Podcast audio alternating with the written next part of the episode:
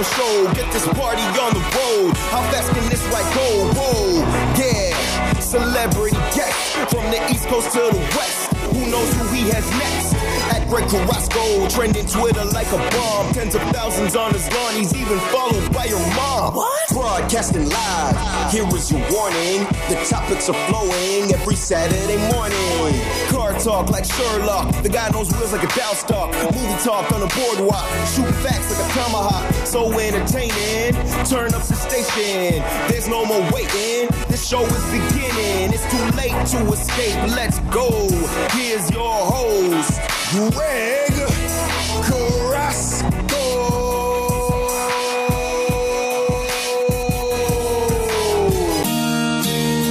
Look at this photograph. Every time I do, it makes me laugh. How did our eyes get so red? And what Don Joey said. This is where I grew up. I think the president and fixed it up.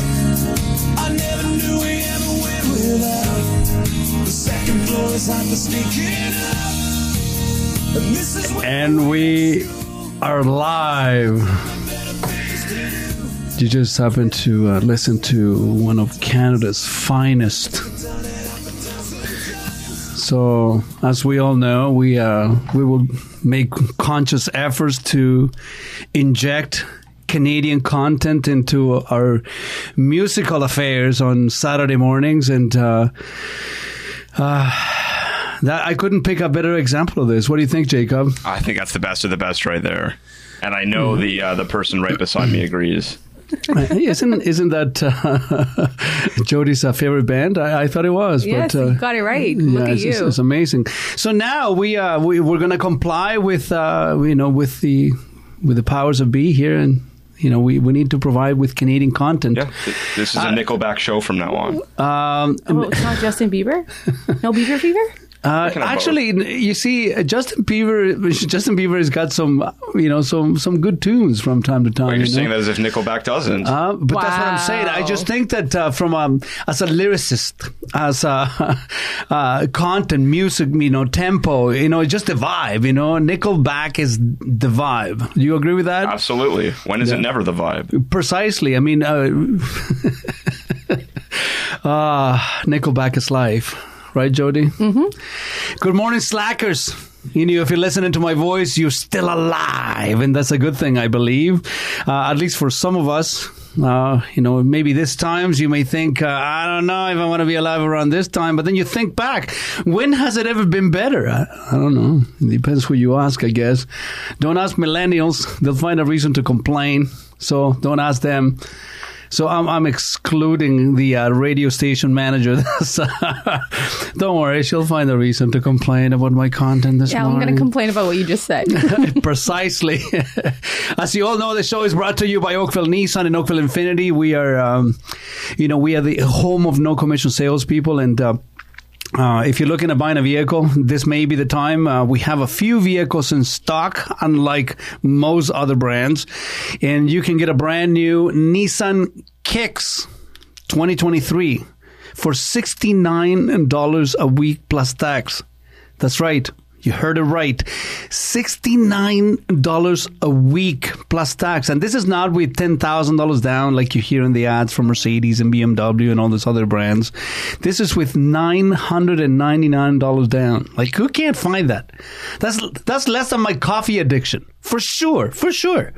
You know, if you do the math, I spend about $12 a day in coffee. I know, I know. Don't judge. Don't judge. Although I am high on life, coffee is also life. So Nickelback, coffee, boom, done. So for less than your coffee addiction, you can get yourself a brand new Nissan Kicks. And yes, you can go to any dealer and get the same deal because I'm not allowed to give you a special offer.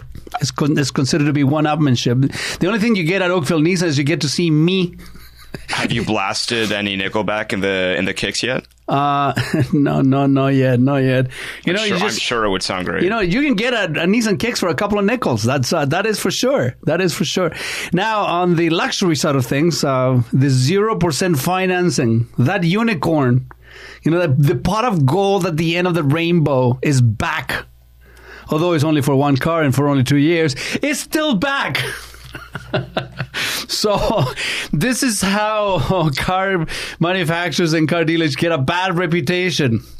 You can get zero percent.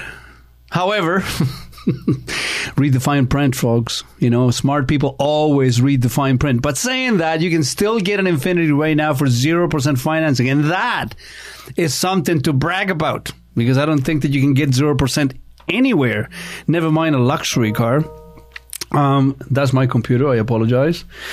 Uh, I do want to send a big shout out to uh, somebody that was, uh, you know, I didn't uh, for a big part of my life. I I didn't get along with. Um, you know, we didn't talk for almost ten years because you know he he vexed me at one point, and we we really were mad at each other. But uh, you know, it's funny how life has this funny way to make you understand things as you get older that you didn't understand when you were crazy and young and you knew everything. Um, my ex boss, uh, Carmen Scaglione, he is the general manager and partner at Acura of Oakville. He, uh, you know, he was a, a, a huge, huge, important uh, part of my automotive career. Um, I became the number one salesperson in the country under his mentorship, uh, and he was. Um, he was hard to work with because he had standards. Um, the man is arguably one of the absolute best car guys in the country. He turned 66 yesterday, and uh, he's still working with Acura. He's been working for the same brand for close to 30 years now. And uh, a big shout out to Carmen. Carmen, I love you, dude. Um, you know, your teachings live within me. And uh, many, many of the things that you taught me or that I used to resent back then are the very same things that I'm forcing my salespeople to do. So I see you. I finally understand the man. And uh, a big happy birthday to Carmen Scaglione for from Acura of Oakville. Um, this has been an interesting week, folks. Um, this is the last week, really, that uh, Oakville Nissan and Oakville Infiniti are in the um, in the showroom in this current iteration because uh, we are moving into trailers for the next seven or eight months. Uh, there is a massive, massive renovations, and uh, just in case you're wondering, folks, uh, whenever you see a dealership going through renovation, it's not a voluntary renovation. We are being forced to renovate. We need to comply with the big man because we need to look good. So it's it's corporate that tells you to do that. Yeah, yeah. Dealers don't want to do this. Don't, we don't want. We you know we don't want to spend. F- three, four, five, six, seven million dollars in renovations that will not really do much. Now, th- saying that dealerships do look better, um, but um, you know you can make a lot of things look good. And how often do they make you do renovations? Ah, well, I would say every six, seven years, maybe there is a Im- new image program, and I understand that you know at some point things look stale. You know, eh, you walk in and everything is yellow. I, you know, when I first started to work at 401 Dixie Nissan in '92, um, all the desk they still had the burnt edges, uh, you know, on the side where people used to, you know, rest their cigarettes. you know, that was a. Uh, people used to smoke back in the day inside the dealerships, and a, a couple of the guys that I started to work with, and I, that I still work with, one of them uh, is another dude that I adore, uh, Paul Melissa. He's you know he's known me for thirty years. He had a giant crystal ashtray on his desk, and he kept it as a souvenir because now you weren't allowed to smoke inside the dealerships anymore. But our industry has certainly changed. Um, we're still looking for a couple of salespeople for Oakville Infiniti Nissan. We uh, we we are going to expand our sales force, and I take that very seriously. I, I prefer people with no experience. So if you've never done anything to do with sales, uh, come and see me. We will have a conversation, and uh, I do believe that one of the biggest skills that I have acquired over the last 30 years is uh, the right allocation of human assets. And uh, if you have what I think that you need in order for you to succeed in car sales, I will give you a chance. I will train you. I will pay for your training. So essentially, you're going to be making money while you learn. Uh, I prefer that. Um, you know, and, and this is something that I take a lot of pride in doing simply because many of the people that work for me have never sold vehicles before they met me. So even if they wanted to do something bad, they don't know how. I'm their only point of reference. Um, and this is something that uh, is, is, interesting because, um, usually uh, I find that uh, failure, I find that uh, work, lack of work ethics, I feel that misery, I, f- I feel that uh, drama and all those things are transferable skills. Winners just find a way to win. Uh, so when, when people move to, from store to store to store, unless it's not defined by career progression, because people can say, "Oh, you you move a lot, Carrasco, you know, and you know what are you doing? What are you selling now? What are you selling this week?" I hear it all the time. It's called career progression, people. That's what we do these days. You know, I go, I finish the task, I move on, I take another project. So this is a little different. Uh, and that's one of the reasons why I don't like to recycle salespeople. Uh, it's, it's a very simple reason. Um, if you, uh, good salespeople don't move. Uh, this, the statistic says that uh, the average salesperson in Canada stays at a at a dealership for eight months. So if they sell you a vehicle, the chances are that when you come back, they won't be there. And that's a scary proposition. So the world is filled with something that we call in our industry orphan owners. They own a vehicle and they have, they are orphaned by the salesperson. They're gone. So from that perspective, I like to raise my people and that you will see that the, the average time that my people have been with me, I believe now is close to seven years. So that says something about the store, that says something about the process, it says something about how much I care about the people who work with me. Saying that, I have a special guest this morning. Uh, this man needs no introduction. Um, I I always uh, I do a little spot with him on on Friday evenings uh, on the drive, and. Um, I always tease him that we need to do a show together. We need to do a show together, and uh, you know, I guess my wish has come a reality. Uh, we're going to take a short break, and then I'll introduce him to you, But he needs no introduction, really. Uh, again, the show is brought to you by Oakville Nissan and Oakville Infiniti. You're listening to the Greg Carrasco Show here. Slacker Nation is on air. Stay tuned. 289-275-9600 is the phone number if you want to call us. We are live. We'll be right back. in the garden. Although my judgment's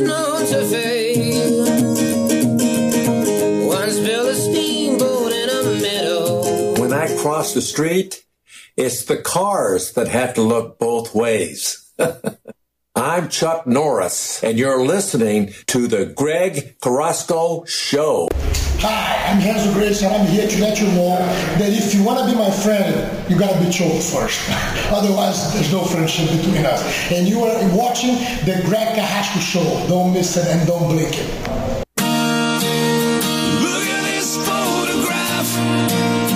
Do, it makes me laugh. Our eyes get so red? And what Don Joey said, This is where I grew up. I think the president fixed it up. And that, ladies and gentlemen, is uh, another Canadian classic, uh, Nickelback uh, photograph. Just complying with the uh, Canadian national standards of Canadian content, and uh, we decided to bring you Canada's best. So, there you go. With me in the studio, Richard Syrett. Richard, I'm so happy you're here. I mean it. How I'm, are you? I'm happy to be here. I, I would uh, I would shower in iodine and crawl across broken glass for the Greg Carrasco show in Sauga. Yeah, he's done it. I've seen it. You've seen it, eh?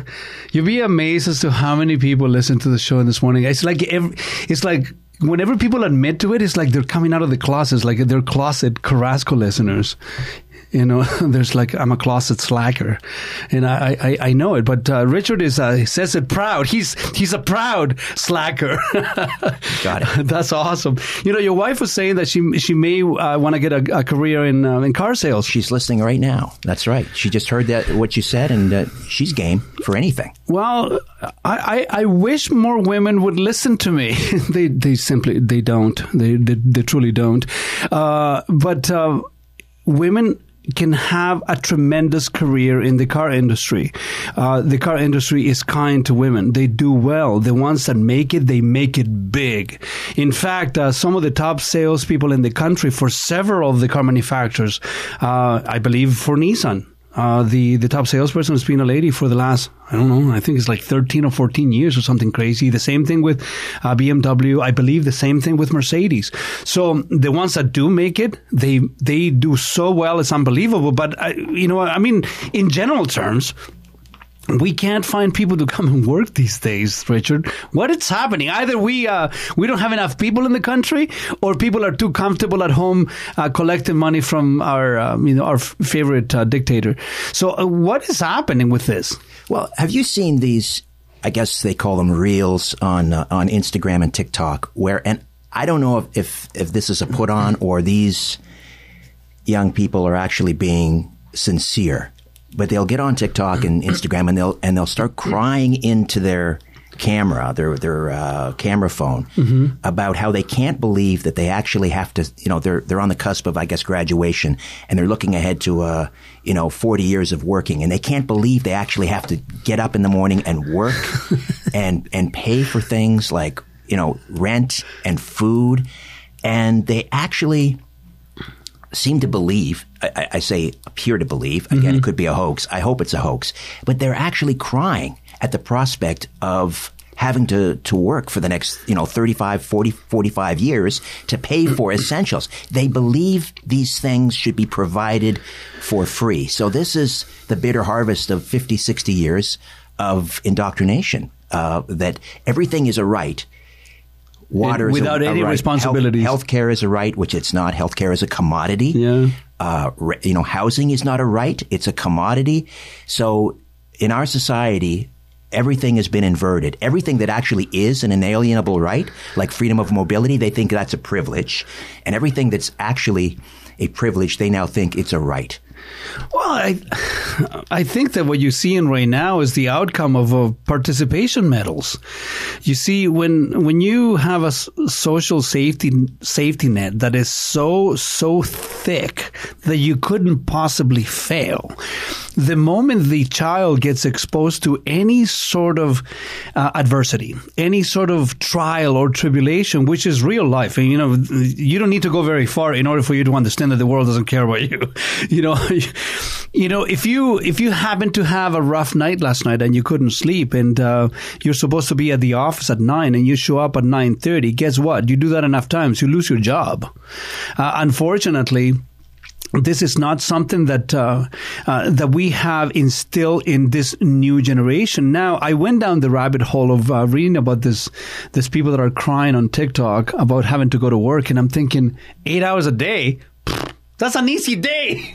I've, I've already worked 12 hours, eight hours by what, 1 p.m. maybe? Right. I, I don't think that the, the concept of hard work is something that uh, has, you know, is part of our makeup anymore. Uh, you know, people fall apart. I, I still remember uh, Richard, and I don't mean to capitalize, I mean uh, monopolize the conversation. But when I started working in the car industry back in in '92, there were a substantial number of salespeople that never went home.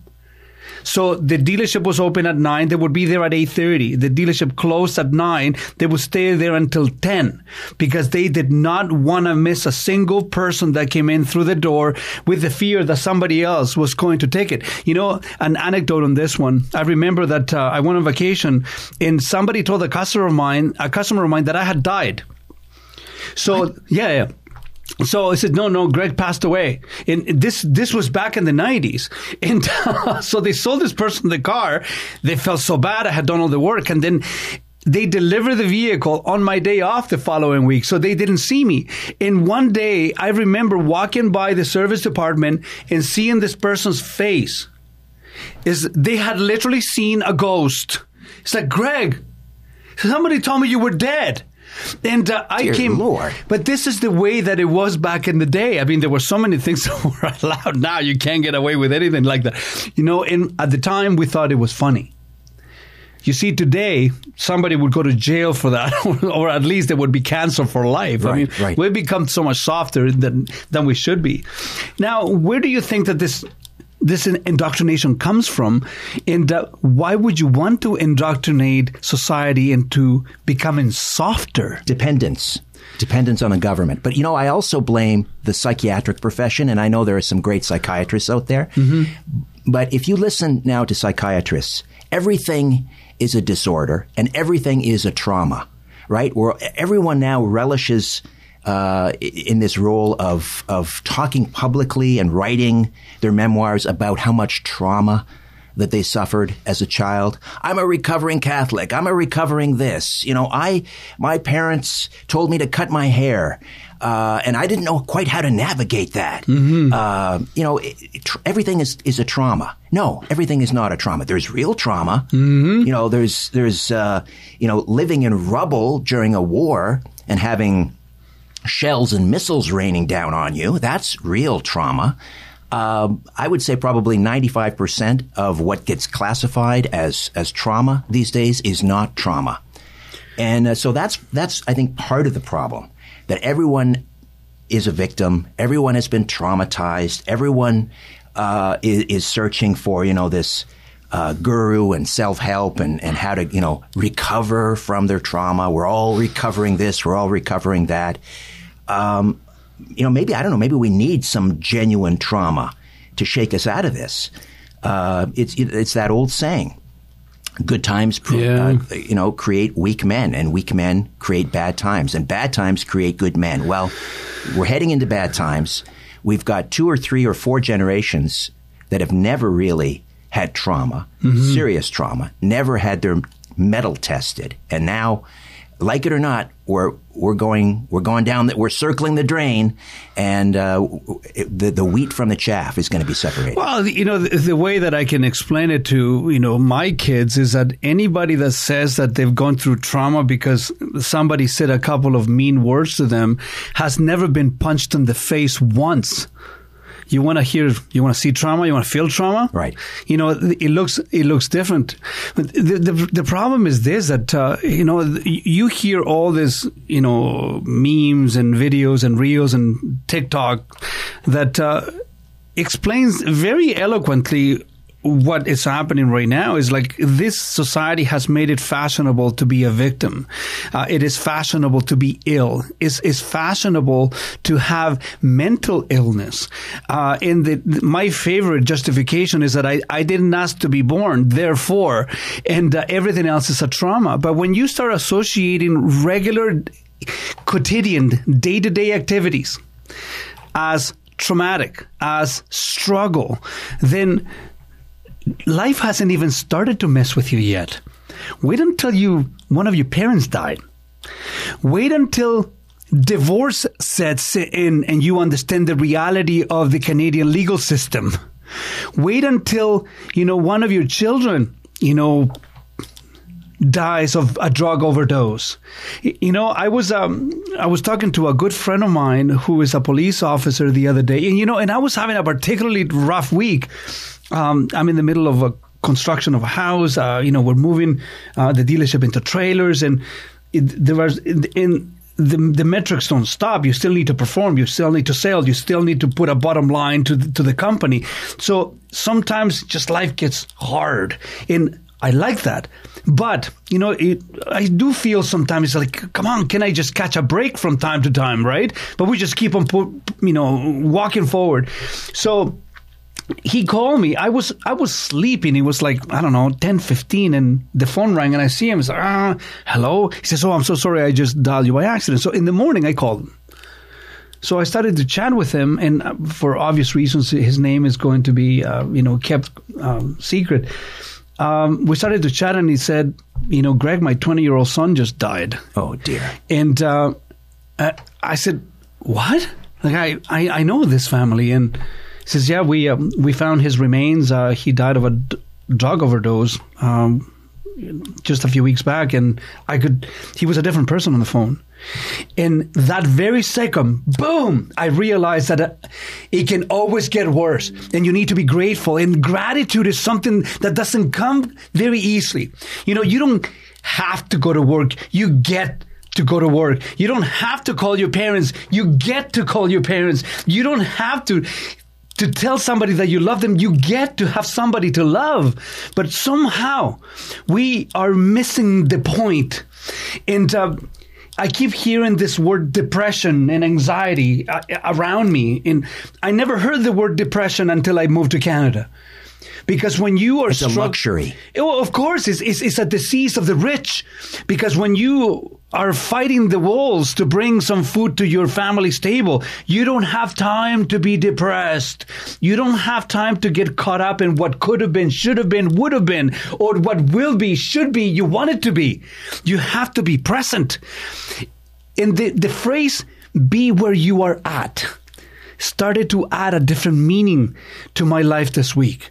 Just Greg, be where you're at right now. Be present. Love the people that you're with this very moment. Monday's problems, deal with them on Monday. Yesterday's problems, don't. Move on. We have a very, very difficult time moving on from things. Oh yeah, I would say. Uh, you, you you talked about you know victimhood, uh, and and it, it has become currency. Uh, it, it's it's it's how you navigate now in this sick society that we have. It's everything is measured against you know who's more of a victim, uh, who's more oppressed, who and and this this is the poison that's being funneled down our children's uh, throats in, in public school right now, which is one of the reasons I, I talk so often about homeschooling. Uh, we have to, if we're gonna if we're gonna break away from this madness and this this sickness that pervades our society, uh, you know that, that old saying of well, if you can't beat them, join them. No, we have to we have to create a parallel society. We can we, we have to leave those people that want to uh, that are mired in their own self pity and their misery, uh, and we have to move on. And we have to build parallel schools. We have to build parallel financial institutions. We have to build a parallel culture. Uh, because you know, batten down the hatches. We got some. We're going to get some pretty strong headwinds coming our way. Like in in moments, perhaps we've got banking crisis. We've got we've got um, you know a global debt default just around the corner. Uh, you know, my grand or my parents grew up during the depression and during a war. My mother-in-law, uh, a depression, a war followed by a civil war. They get it. They understand it. They're the survivors. That's coming our way, and if you're not if you're not ready to take on more responsibility, more obligations than you ever could ever um, imagined, you're not going to make it. I, I think that I have to navigate careful with this because uh, I, I usually try to. I like what I do here, and um, sometimes it's, it's difficult to say something that makes sense when it touches something so visceral and basic in my being. I think that men, by and large, are failing in today's society. I think that men are becoming less and less men. They're becoming less and less masculine. And uh, it is our job to teach our boys how to make it, how to be strong, how to survive, you know, how to earn and provide and protect. And you're going to say, oh, you know, those you, you're talking about gender roles.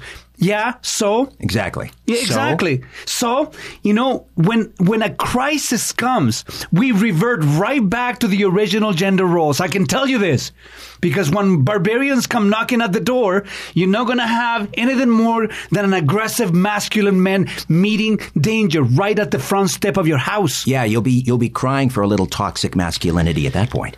Yeah, I'm pretty toxic. That's a bit of a problem these days. Jacob, do you think that you are toxic? Do you, do you think that you're a toxic masculine male? No, I, I, I don't. Oh, dude, I'm failing you. I am totally failing you. I need to inject a little bit of that into your life. You see, this is the reason why you need to come and do jujitsu with me, man. You know, you need. listen to me. Uh, I can tell you why I love jujitsu so unbelievably much. Because every single day, somebody is literally trying to kill me until I say, okay, enough. And they stop. You know the level of trust, the level of danger, the level of the, the level of self awareness that doing something this difficult has in your life is something that I've never experienced on anything else that I have done. That right there aside from parenting, because parenting, uh, dude, is the toughest job. Like parenting in today's environment is is not good. And uh, if I had to do it all over again, listen, I want I want to explain this because I need to explain myself when I say this. If I had to do it all over again, I wouldn't have children, but not because I don't love kids. It's because I love them so unbelievably much that I don't think that society allows me to have the type of influence that I want to have on them without the restrictions that society puts on us. And you know, it's a it's a very very interesting uh, path to take. Now, do I ask myself, would I want to have more kids today?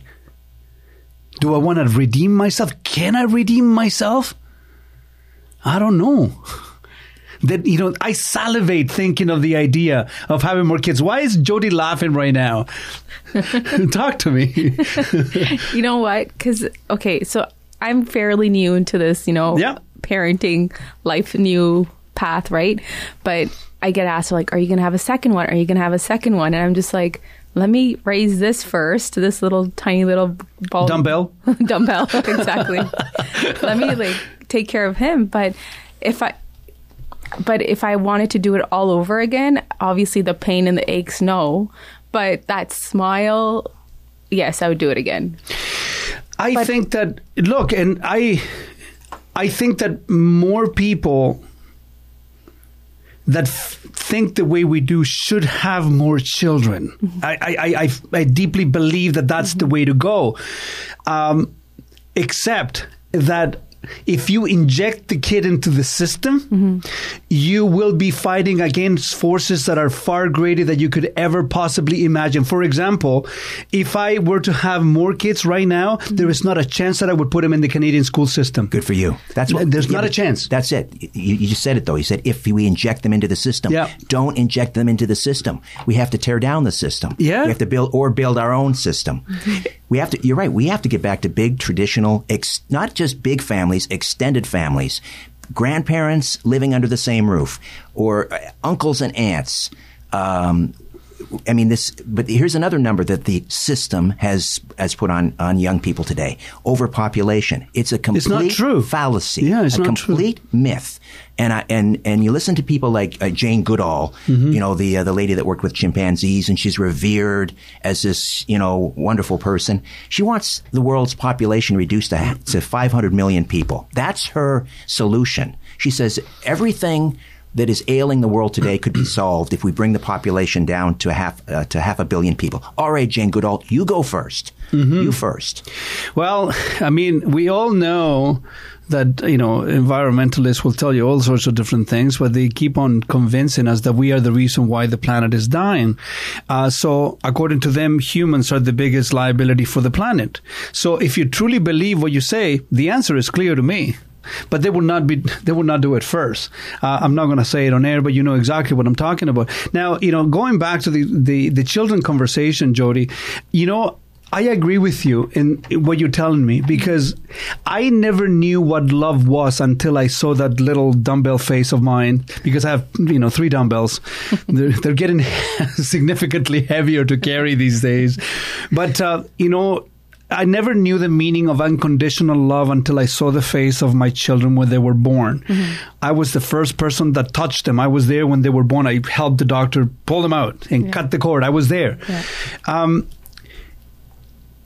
but as I, as they grew older and I had to work Mm-hmm. to provide what I thought they needed, because you see, un, un, inevitably we always want to give the kids the things that we didn't have, Yeah. and that's a that's a mistake. I see it today. It's a mistake. The moment that you remove every single little friction that the, your little snowflake is going to have throughout life is the moment that you are depriving the child of the ability to conquer obstacles. You're depriving your kids of their ability to deal with uncertainty, with difficulty, and then they will fall apart on you.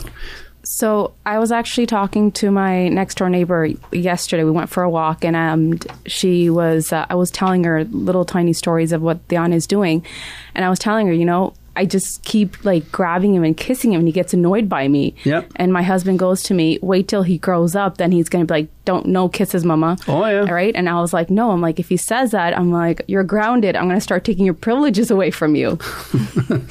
but but the thing is, what I meant by that was not because you know I want to continue like smothering him with love, but I feel like we are we live in Canada. We li- we're very privileged. We have access to uh, a lot of facilities, Okay. whereas other countries don't. So. Me and my husband talk about this all the time. As soon as he's at an age, you know, I, we will provide for him food, clothing, and education. The rest, whatever he wants, that you know he wants, Yeah. you work for it. Mm-hmm. That way, he values it and he'll work hard. Even right now, so what happened was that I put him in a seat and he was playing and he hit his head. Mm-hmm. Like it was, and it wasn't like a big, you know, oh my god, I need to take him to the hospital, but it was like a little bump. And then my sister, my husband's sister in law goes, oh, like she start, gave him attention right away. I was like, don't do that. I'm like, as soon as we start doing that to him, he's he's getting sheltered. I'm like, mm-hmm. he's gonna hit himself. He's gonna hurt himself. It's okay. That's part of life. He is seven months years old. That's fine. But when he grows up, when he you know when he falls, he's not successful with something. He should you know get up and be like, it's okay. I got this, and you move on. You know, my my concern with me doesn't lie on your ability to parent. You know, just like mine, because I think that we all have the proclivity to do whatever we think is best for our children. We want to protect them. The problem is this: that you, for example, um, you know, one day I became um, a white male. That I'm part of the patriarchy, mm-hmm. that I make my living with internal combustion engines, therefore I'm killing the environment, and I and I'm part of the system that be torn down. And on top of that, I love steaks, so I'm killing cows. And there is not a thing that I could do about it. Yeah. Because, you know, one of my kids decided that I was evil himself. Mm-hmm. But you planted the seeds. You've planted the seeds. They'll, they will, they will. You have to f- have a little faith that they will come around. Yeah. Uh, because you know it's amazing how the older we get, the smarter our parents become. yeah, yeah, I know. It's, it's amazing how that works. But I want you to hold that thought for one second.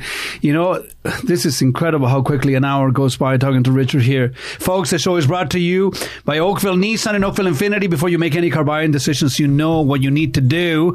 Uh, you are listening to the Greg Carrasco Show. Believe it or not, we're Canada's largest automotive radio show. We're talking about everything else this morning. So don't go anywhere. Richard Syrett is with me on the show. 289 275 9600 is the phone number. Slackers. We'll be right back. It's not the way it seems, 'cause I miss her.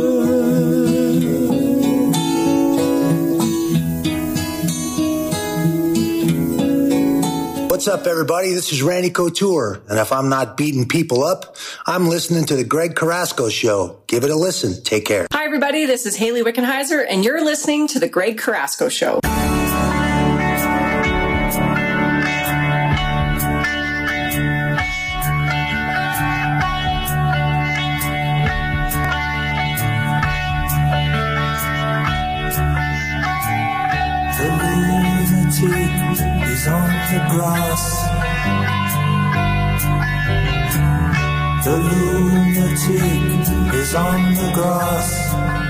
Who is this singing?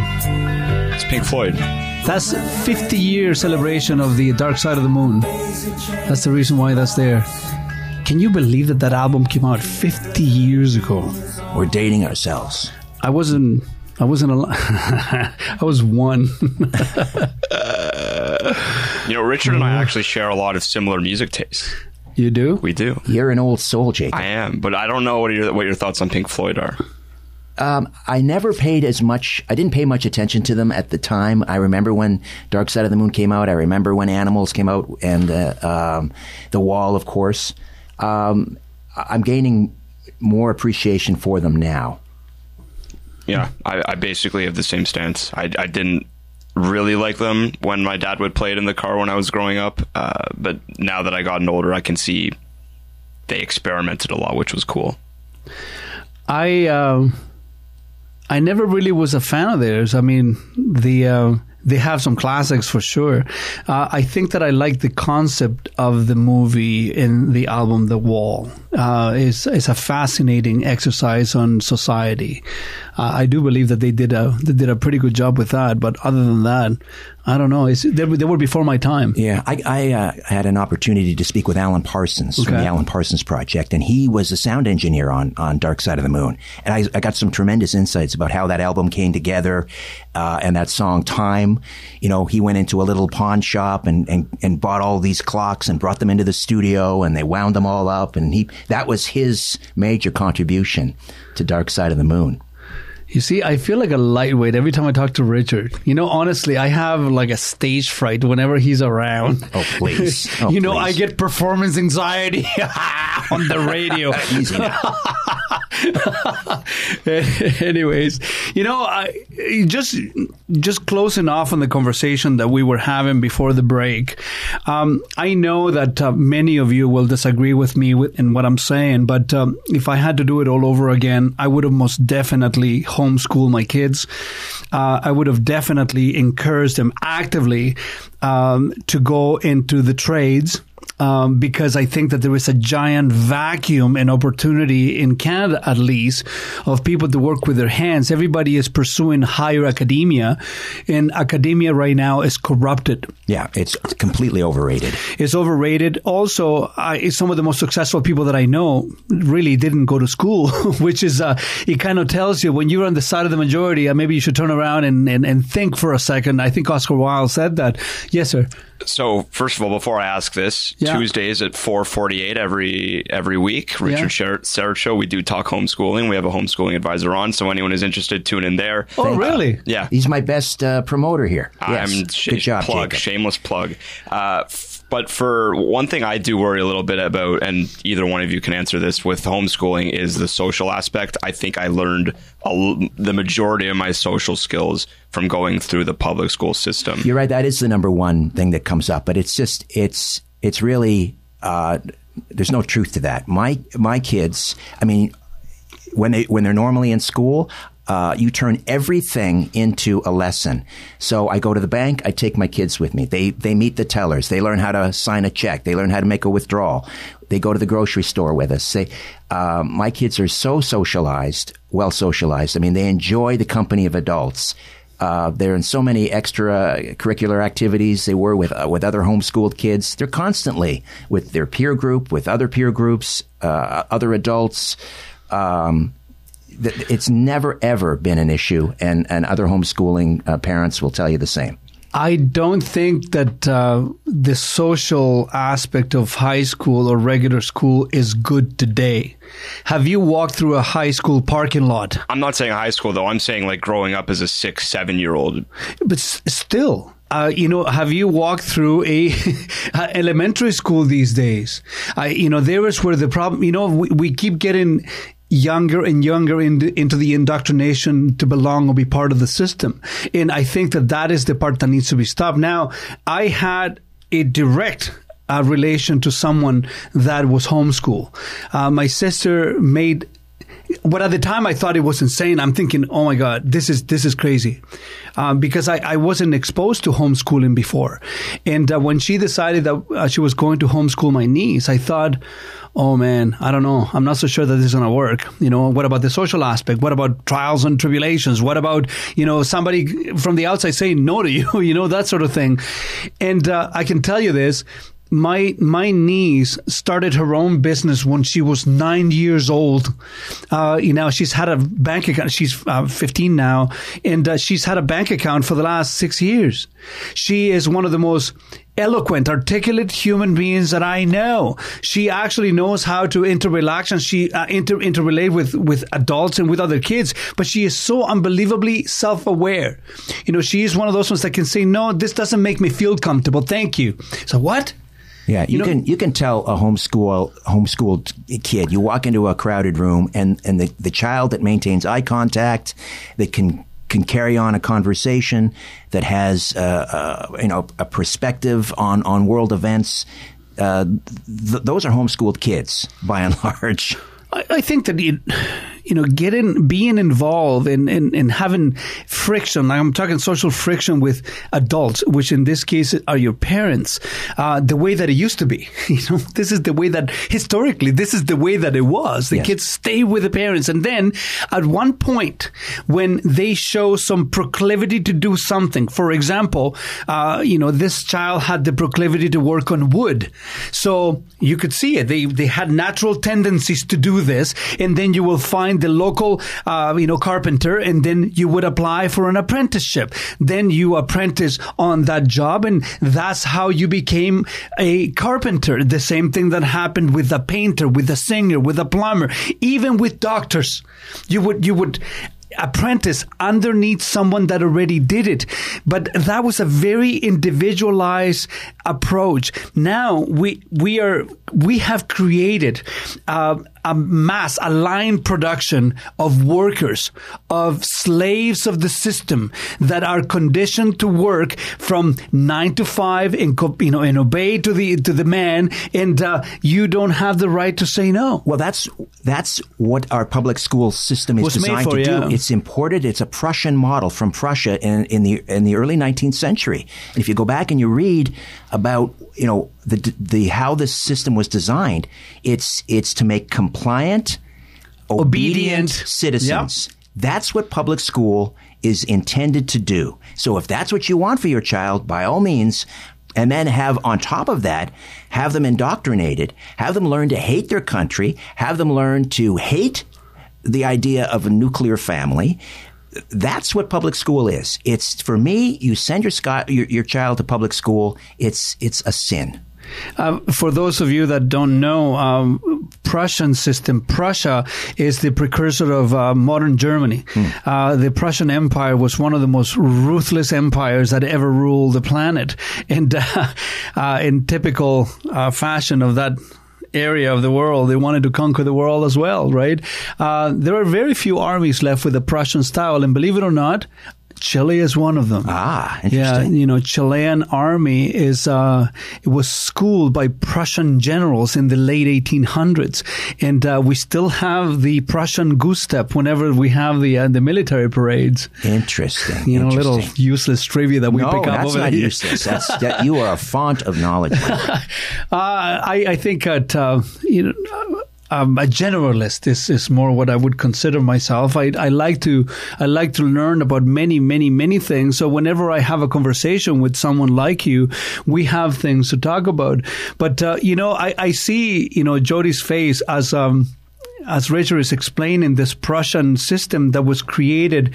Um, it, it was made to create obedient workers and soldiers. That's what my dad says. My dad says that all the time. He's like, we are so programmed to work with the system and have a day-to-day schedule that you know if we go out of line or out of our schedule we we get depressed we are stressed or all that type of stuff. He goes he's like that's not good for you know a normal human being it's because we are told that we have to go to work from nine to five, we have to pay our mortgages, we have to do this, we have to do this, and that's how the cycle is of living within in Canada or North America. Right. There's no need for your child to be in school nine to five. The only reason is it's geared. They're babysitters. They're geared when when the when the parent is in, in uh, you know in the factory Yeah, at the yeah. work stacking boxes. Their children are being babysat. I mean, you can you can homeschool your kid in probably two or three hours a day. Yep. The rest of the day, you're free to you know impart other important life lessons. Let's go to the grocery store. Let me show you how to put together a pantry so that you can you know cook and prepare meals.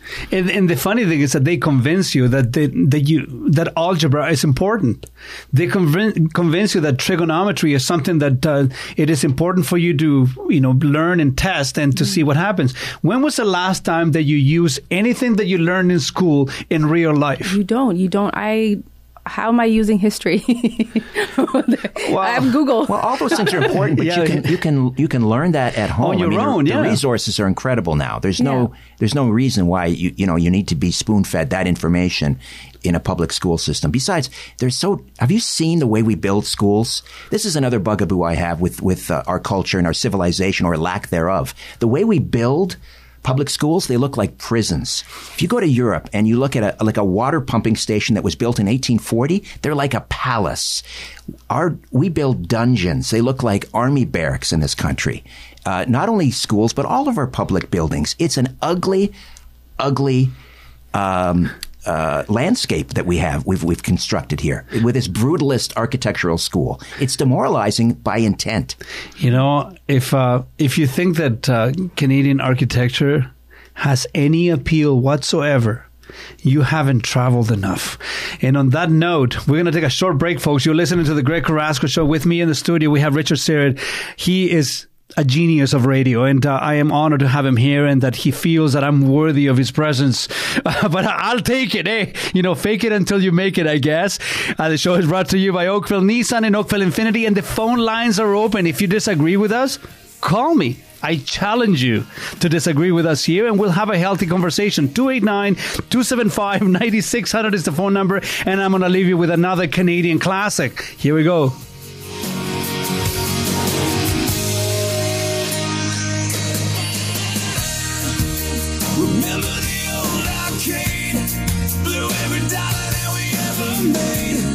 The cops ain't us hanging out. They say somebody went Hey, what's up, sports fans? Forrest Griffin here, and I want you to check out the Greg Carrasco Show. Check him out, Greg and the gang. Uh, yeah, enjoy. It is time for Greg Carrasco.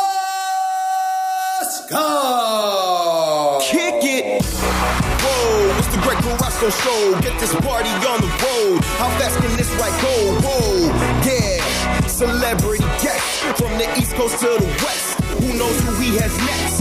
Greg Carrasco, trending Twitter like a bomb. Tens of thousands on his lawn. He's even followed by your mom. What? Broadcasting live. Here is your warning. The topics are flowing every Saturday morning. Car talk like Sherlock. The guy knows wheels like a Dow stock. Movie talk on the boardwalk. Shoot facts like a tomahawk. So entertaining. Turn up the station. There's no more waiting. This show is beginning. It's too late to escape. Let's go. Here's your host, Greg Carrasco.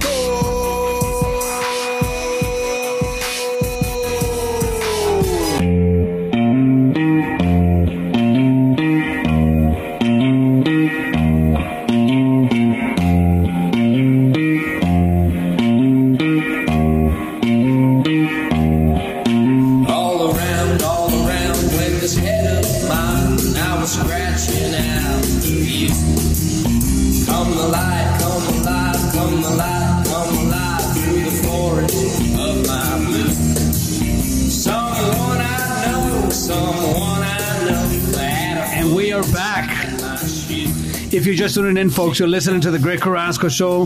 Not only we are Canada's largest automotive radio show, but we're also, I think that we're Canada's largest radio show on weekends. What? Why? Why would anybody want to listen to this crazy Spaniard?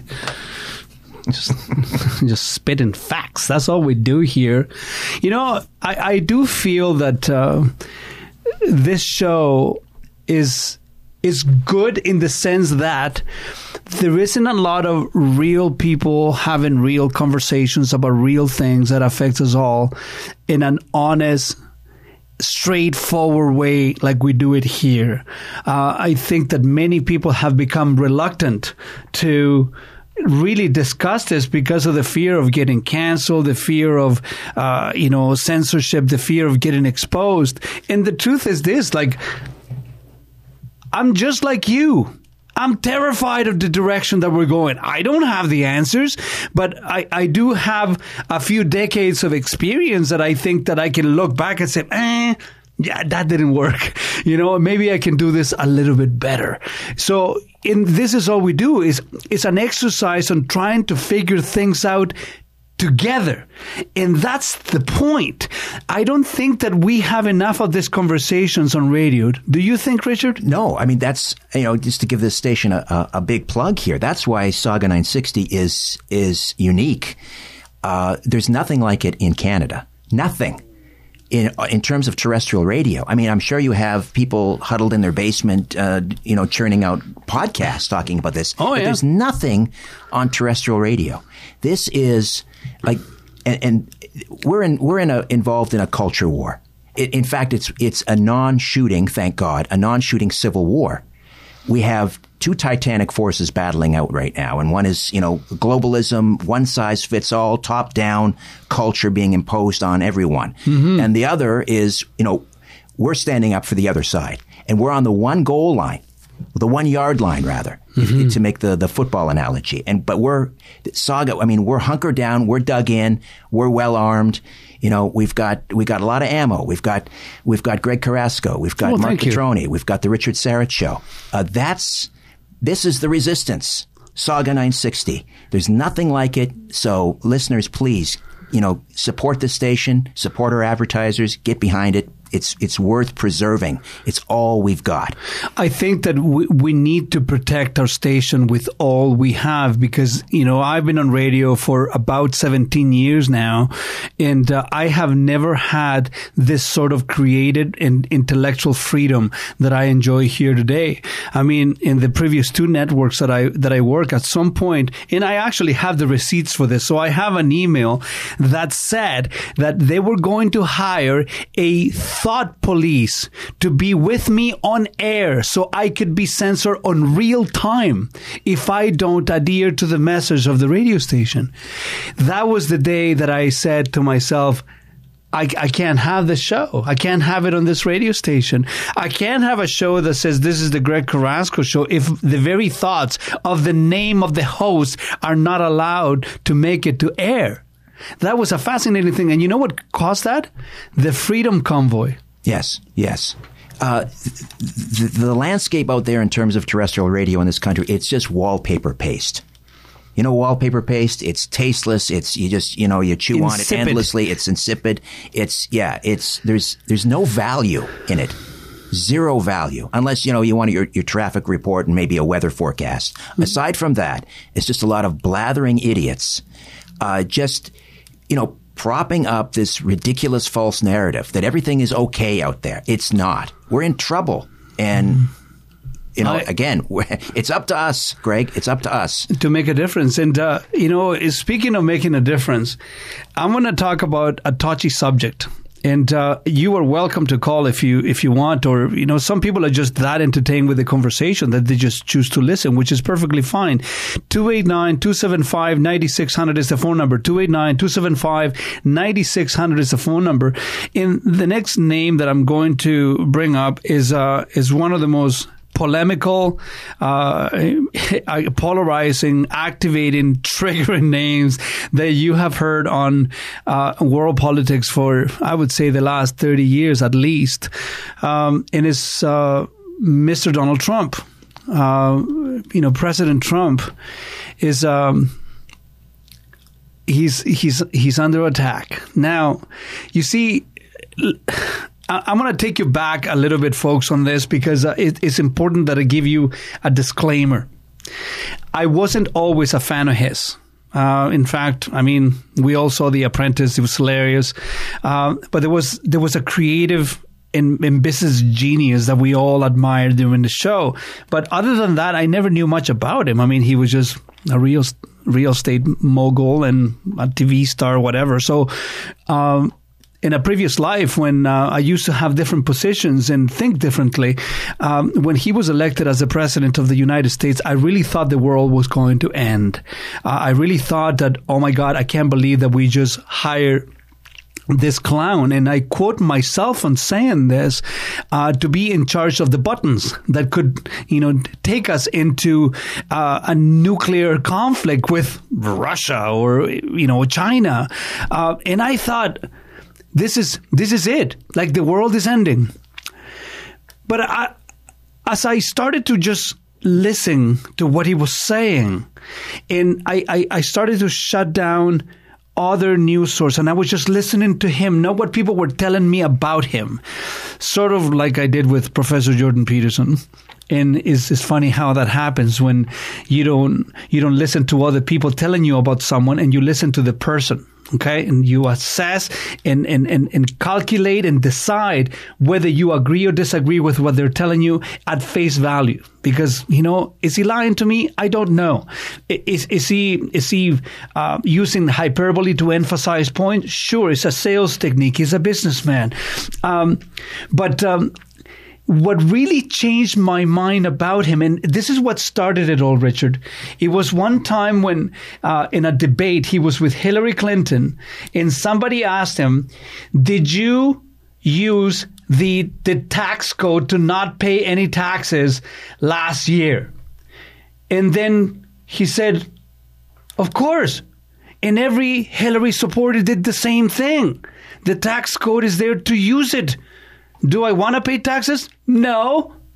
So why would I lie to you about that? And I thought, damn. The transparency with him is, yeah, is incredible. some, something changed. And I thought, this this is a person here that is using the very same thing that they're trying to, uh, you know, crucify him against or with as an actual competitive advantage over the competition. And there was silence from Hillary after that. Uh, and for a brief moment, I saw some sort of political genius. I saw some rogue, um, you know, aspects of Donald Trump. And I thought maybe I need to listen to a little bit more and not listen to the media to tell me what I should think. Yeah, the transparency. There's never been a, a more transparent president. And you know, oh, he's a liar. Well, what does he lie about? As you say, he's a salesman. He he engages in hyperbole. I'm the greatest. I had the largest, uh, you know, um, attendance for an inaugural speech. Maybe not true. Probably not true. Uh, but but those are are superficial things, right? That's that's like locker room brag um, bragging, uh, bravo- bravado, and so forth. That's not that's not important. Um, but but that's why he's so dangerous because the example that you gave, calling out both the Republicans and the Democrats, it's not the Republican Party, it's the Trump Party, mm-hmm. and uh, the uh, when we're talking about the donor class, the, there's no distinction between the Republicans and the Democrats. They're the same. That's why they're both threatened of uh, by Donald, Trump. Trump. That's why they're both engaged in trying to take him down. That's why he's such a threat. And they and, and uh, they will use first. They're going to start with the you know the judicial process. If that doesn't work, because this this uh, indictment case in with the Manhattan grand jury is just completely evaporating, uh, they've got two or three others lined up. And if they if that doesn't suc- succeed, who knows to what extent they'll go to uh, to get rid of this guy? He is very dangerous to the establishment. It, it, indeed, he is, and, and and this is something that came up as people say, you know, he's a liar. Um, okay, name me one politician who doesn't. Precisely. Yeah. And, and then I thought, okay, he did some terrible things when he, you know, when he was a private citizen. Okay, um, you know, let's go back to blackface. You know, minister, you know, prime minister blackface here. Is that a terrible thing? Of course it is.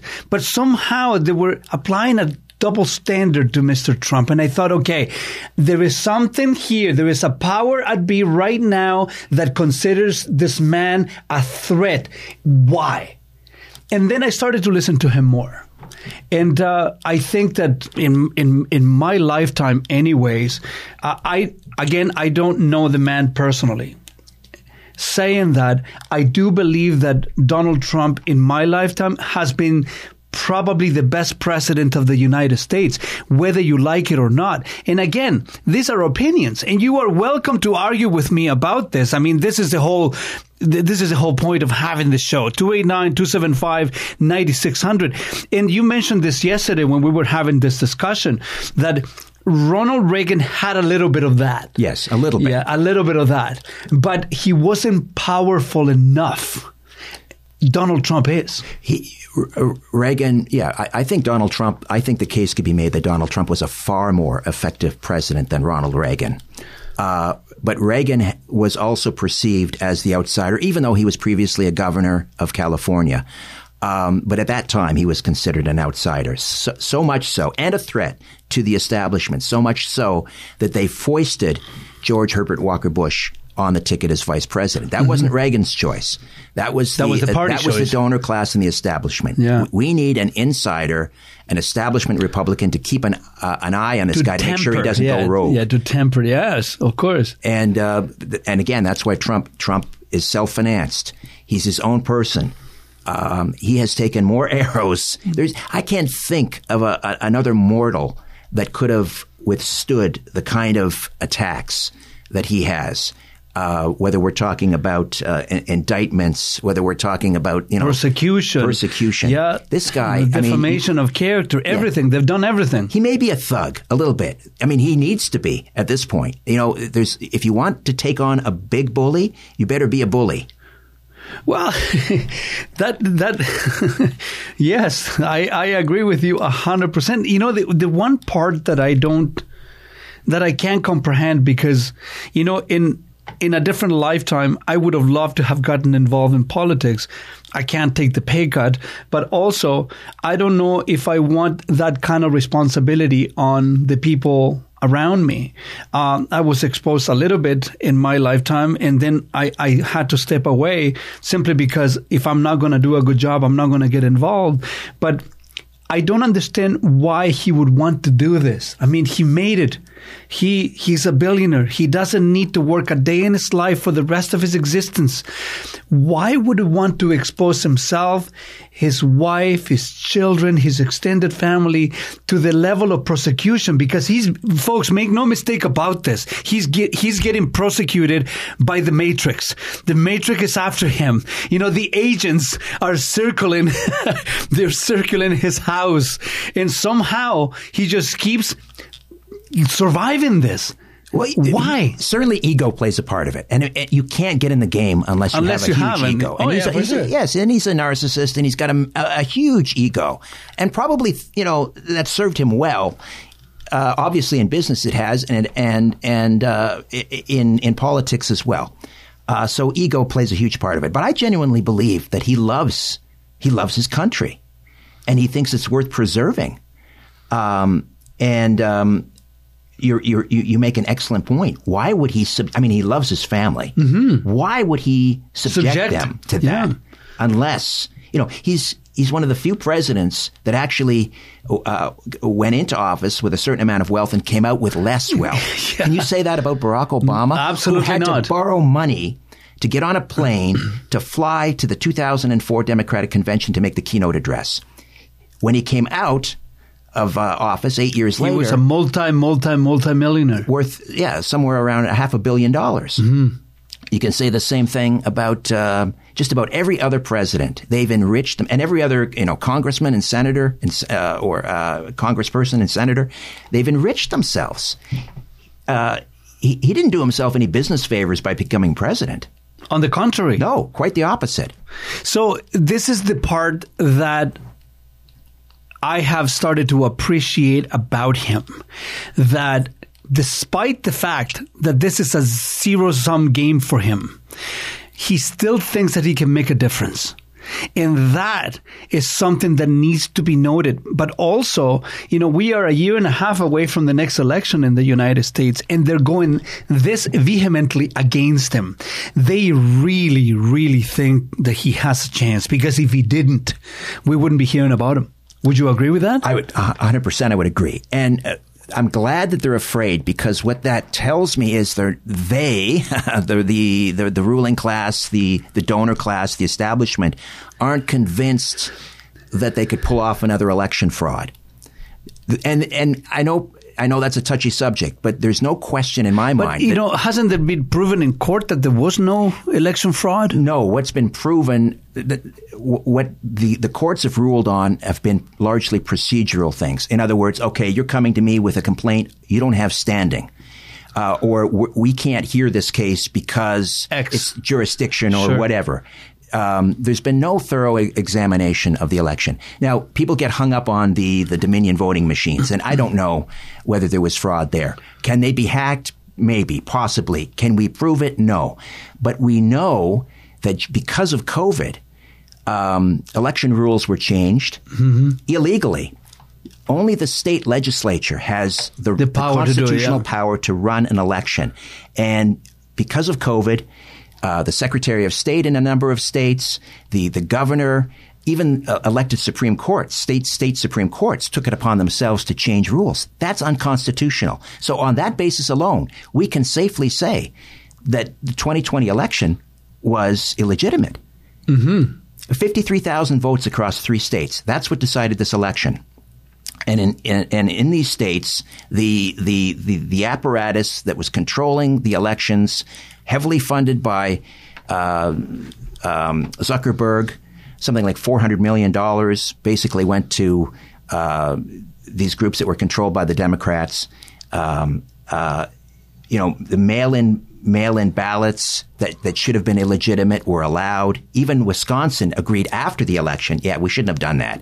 Uh, but it was too late by then. It was too late. So it, it, it it's it, it encourages me the fact that they're so afraid that I don't know, maybe they feel like they can't pull that off again because there are too many eyes watching now. Do you think that uh, because the Republican Party in the United States is divided, you know, we all know this, uh, they fear Donald Trump just as much as the Democrats do. So, do you think that this is going to split the vote if he is able to run? Because at this point, it's up in the air.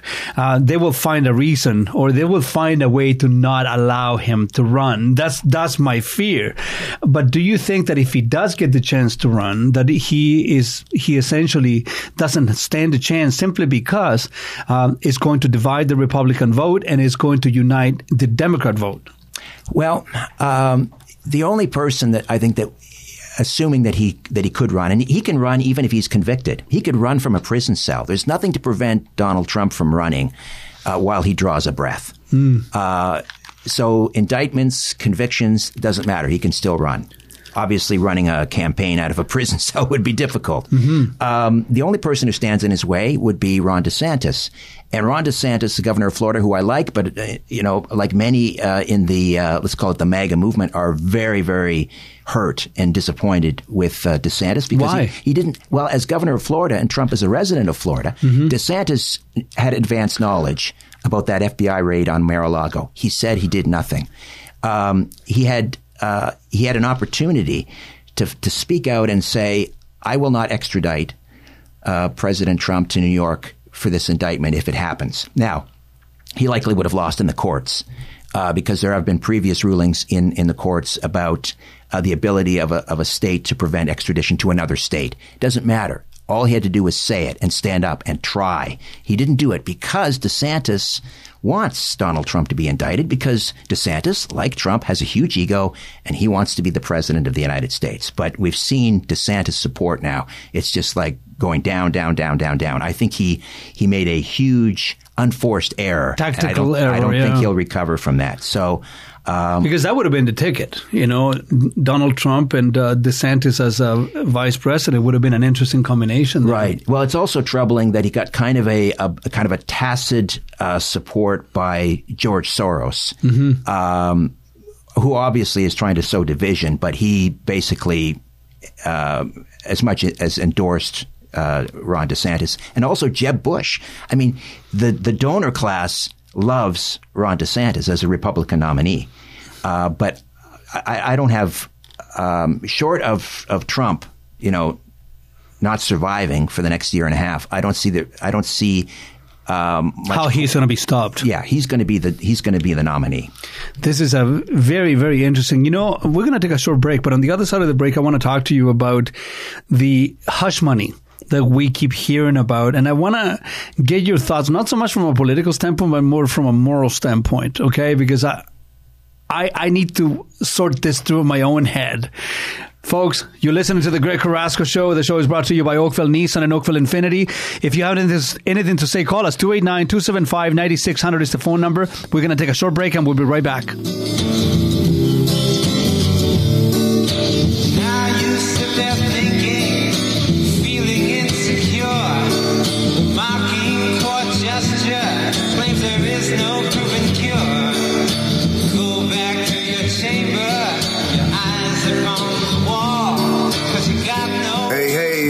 Up, Toronto? When the boogeyman goes to sleep, he checks under his bed for me. Ken Shamrock here. and you're listening to the Greg Carrasco Show. Hello, Toronto. What's up, guys? This is Vitor Belfort, and you are listening to one of the toughest guys on air, Greg Carrasco Show. Man, congratulations on your show. I wish you all the best. Toronto, stay safe out there. God bless you, man. This is Vitor Belfort, the Phenom, ready to strike. Let's go. Look at this photograph. Every time I do, it makes me laugh. Eyes get so red. And what Joey said. This is where I grew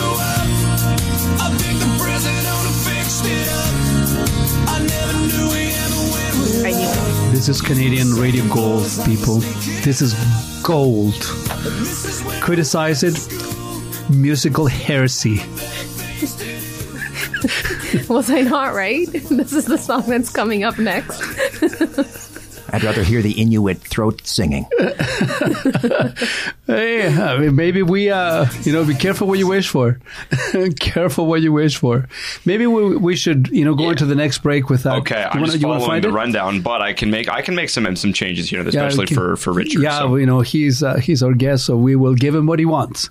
Uh, but uh, all right, hush money. It seems to be in the news. It's quickly disappearing. Um, do people care? Was it right? Was it wrong? Do you think that that is enough to take Donald Trump's popularity down? What are your thoughts on this? Well, another word for hush money is called a non-disclosure agreement. Yes. And we have them every single day. Individuals, corporations. You've probably had to sign an NDA. We all do. Well, even former porn stars occasionally are asked to, to sign an NDA, and she did. And, um, you know, whether or not he had an affair, she's, you know, he, I- I'm not. I'm not. I wouldn't be shocked if if if that happened. But I, I don't look to our political leaders as you know to be standard bearers of morality uh, by any chance. You know, uh, as as a Christian, I I recognize that sometimes God chooses some pretty disreputable characters uh, to you know to fulfill His will. Uh, you know, like King David in the Old Testament. Not a not a nice guy. Um, and Donald Trump is not necessarily a nice guy. I think he's a good person. I don't think he's a nice guy, and I know you, you like to make that distinction. Yeah, an it's a big. Dis- it's a Yeah. very, very big distinction between the two. Yeah. So, so we're talking about a non-disclosure agreement.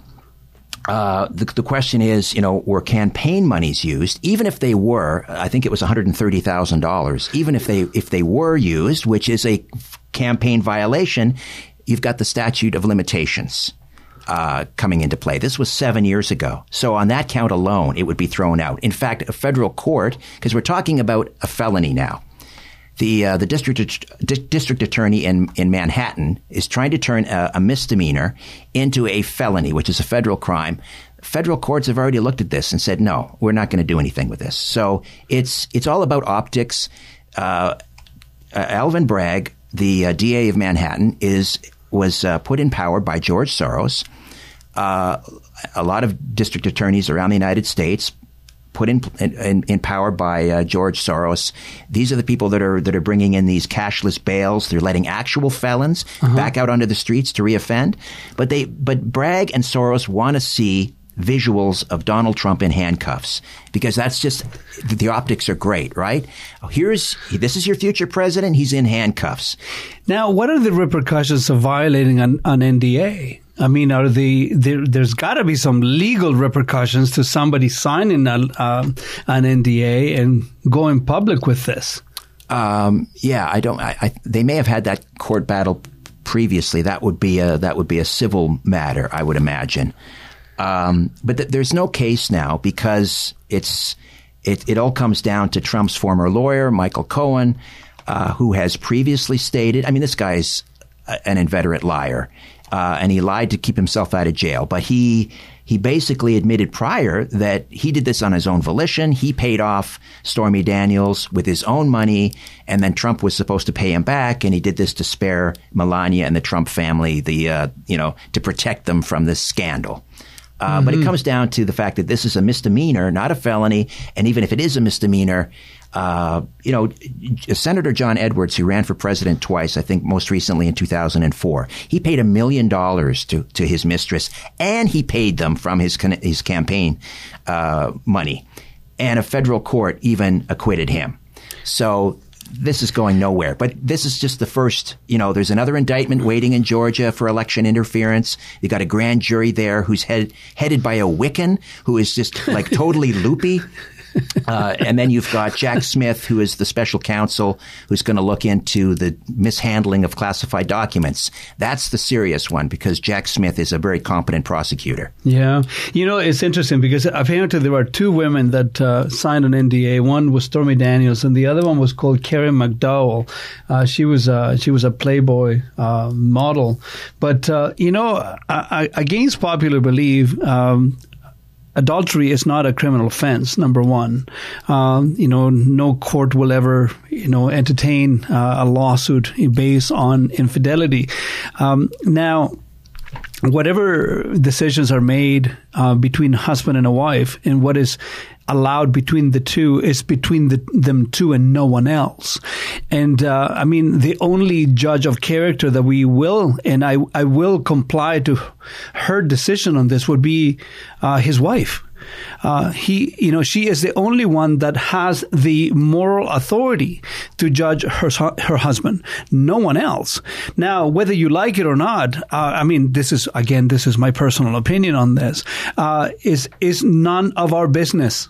And you know, we we keep diving into people's personal life. Was he a president when this took place? No, he was not. Uh, and, and that alone for me is enough to say, okay, why does this matter? Um, why do you think it matters so much other than just the the smear campaign that the opposition is putting against him just to make him look bad? Uh, well, I mean, obviously there's a double standard with with Trump. Um, did it matter to people when Barack Obama, you know, became president, knowing that he smoked crack, cone, crack, crack cocaine in college? Did anyone care about that? He was a crackhead. I didn't know that. Yeah, well, he, he did he did smoke crack cocaine. He tried crack. Yeah, and he admitted uh, to, to, other. He, I don't think he admitted explicitly to crack cocaine, but there were the weed. I, I, know. I weed knew that he so did. Yeah. Uh, Bill Clinton. Um, yeah, there is obviously a, a, degree of puritanism, and and listen, I, I I I don't. It is a character issue, and does Donald Trump have character flaws? Oh, sure. You know, let me count the ways. Well, who but, doesn't? Yeah, but if if we're going to if if that's going to be the, the the measure, then who possibly you know aside from Jimmy Carter, and Jimmy Carter, you know, said, "Oh, I have lusted in my heart, therefore," because he's a, you know, he's a Baptist. Yeah. I lusted in my heart, therefore I committed adultery. I mean, you know, you you can't get much better in terms of. Uh, I guess morals and, and, and integrity than a Jimmy Carter, but he was probably the worst president ever. so, you know, he, I don't know anybody that would have ever wanted to have an affair with him in the first place. So that's a whole different conversation, right? Let's just say that billionaires uh, don't have those sort of issues. But uh, you know, I, I, guess my question, you know, in, in this is coming from a layman, I guess. Why does that matter? Why does it matter? Well, why does I guess it matter? Be, I, I, guess because we, we people sometimes can't compartmentalize. They can't separate public life and politics from how we should conduct ourselves, you know, as as as human beings. Mm-hmm. Uh, they're just unable to compartmentalize that way. But what if what if Mr. Trump has an open relationship with his wife? You know, again, I'm not saying that it's right or wrong. I'm saying is that what if they do? Well, I mean, if it's taking place while he's in office, that becomes another issue because you know Jack Kennedy, John yep. F. Kennedy was uh, would never be president today uh, because you know he was he considered one of the great the at the, the term they used at the time was one of the great swordsmen. right. And um, like when Jack when Jack Kennedy arrived at an event, his his first words to his security details was basically, you know, where are the chicks at? He was, uh, but he and he was a, he was a he was a national security risk. He was sleeping with you know spies from East Germany. Um, oh, that dude. it becomes an issue once you're in office. You know, once you're in office, I want you to be a monk, basically. But what happens before? yeah, as regrettable uh, as it might be, as unsavory as it might be, it's it's different. Once you're in office, though, it becomes a national security issue. Well, yeah, I can certainly see that. But even Bill Clinton was acquitted from this. So, I mean, uh, what, was he acquitted? from the public Uh, he- opinion, he, certainly was. He was. He was. Um, he was. im- Was he impeached? Um, I. Th- he was impeached, but not convicted. So he was indicted by the Cong- by the House of Representatives, but not convicted by the Senate. That's so he was acquitted. basically. Yes. Basically. So they gave him a pass. Sure. And y- you see, again. and not a bad president actually. And I'll, I'll say that as Bill know, Clinton? in terms of you know the way that he ran the economy. You know, I um, I saw Mr. Clinton. Uh, you know, back in a former life when I used to be uh, a liberal, um, and, uh, I, you know, I guess I, there was confusion in my mind as to what a classical liberal was supposed to be, and then, you know, I, I came, uh, I came in contact with third wave liberalism of- Canada, which is third wave of everything these days, and it's turning into something completely different. But uh, you know, I. Um, I actually didn't mind Mr. Clinton as a president of the United States enough so that I went to see him, and uh, he's a very, very captivating speaker. I mean, I can see why he he captivated the nation in the United States. He was, yeah. He doesn't have that that royal jelly anymore, um, but he was uh, charming and could speak extemporaneously. He was a Rhodes Scholar, is a Rhodes Scholar, um, and um, would if he were running today, he would be considered a Republican. For sure, based on the, his his economic policy, for sure he would be. You know, it's amazing how much the political spec- spectrum has shifted. You know, forever. I mean, ever since I was a child, I remember the left looking out for the working class. That's that's just the way that it was. You know, today that doesn't seem to be the case. No, the the the um, their base, the Democratic base, basically is Silicon Valley and um, billionaires, either in the in big tech or big pharma, uh, or I mean. Reagan put together this incredible, they called it the Reagan Coalition, uh, where, you know, he went into the Rust Belt and he managed to get blue collar workers, union people supporting him. That was the Reagan, they, they were called Reagan Democrats. And Trump has done the exact same thing because the, the Democrats have totally abandoned the middle class and the working class.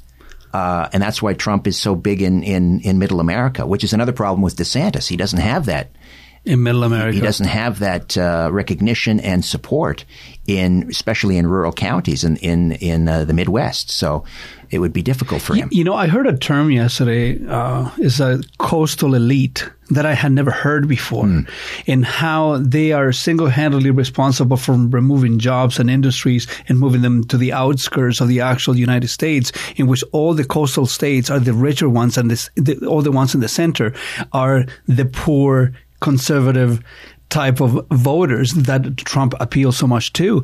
And I never realized how much that had ransacked middle America. Uh, I, I think that uh, there is a really interesting shift, and I see it happening here in Canada as well.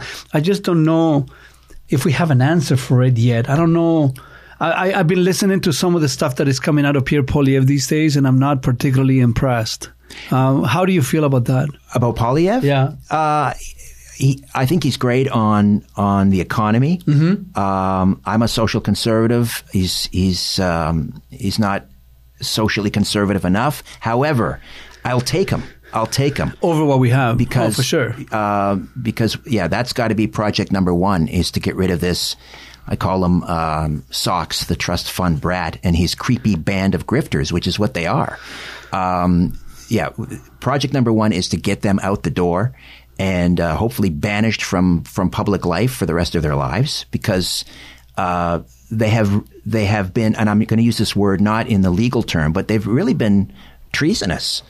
Uh, they they hate this country. They hate uh, Canadians. What they stand for. What they stand for. Yeah. What Canada used to trad- stand the for. traditions, yeah. Right. They, you know, when Obama came in, he uh, was running back in 2008. He says, "I want to radically transform this country." You don't radically tr- try and transform something that you That love. you love, yeah, of course. Right, and that's what the the, the present uh, liberals uh, are trying to do is radically transform this country from a nation state to what they call the first post-national state. Right? They this is globalism. We are we are the, the, epicenter. We are the wet dream of people like Klaus Schwab and and the World Economic Forum. You see, you said the word dream, and Jacob immediately started to laugh. I, I don't I'm know why. not used to hearing it. correlation does not mean causation. So, you know, folks, if you could only see it here, you would know exactly what I'm talking about. It seems to have struck a chord here. But, you know, on that wet dream note, we're going to take a short break, folks. Uh, you're listening to the Greg Carrasco Show here. And in studio with me is Richard Syrett, uh, certainly a thespian of, uh, of the airwaves here. Let's take a short break. We'll be right back.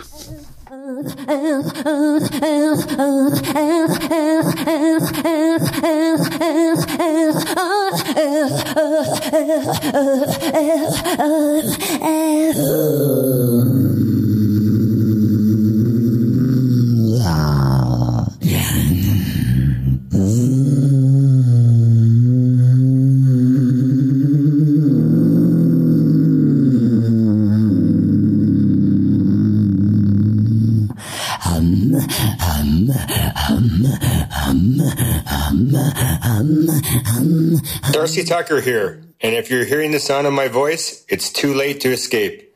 You're listening to the Greg Carrasco Show. My dad told me Saturday mornings used to be for watching cartoons. And now we have to listen to this guy? My name's Lily, and you're listening to the Greg Carrasco Show!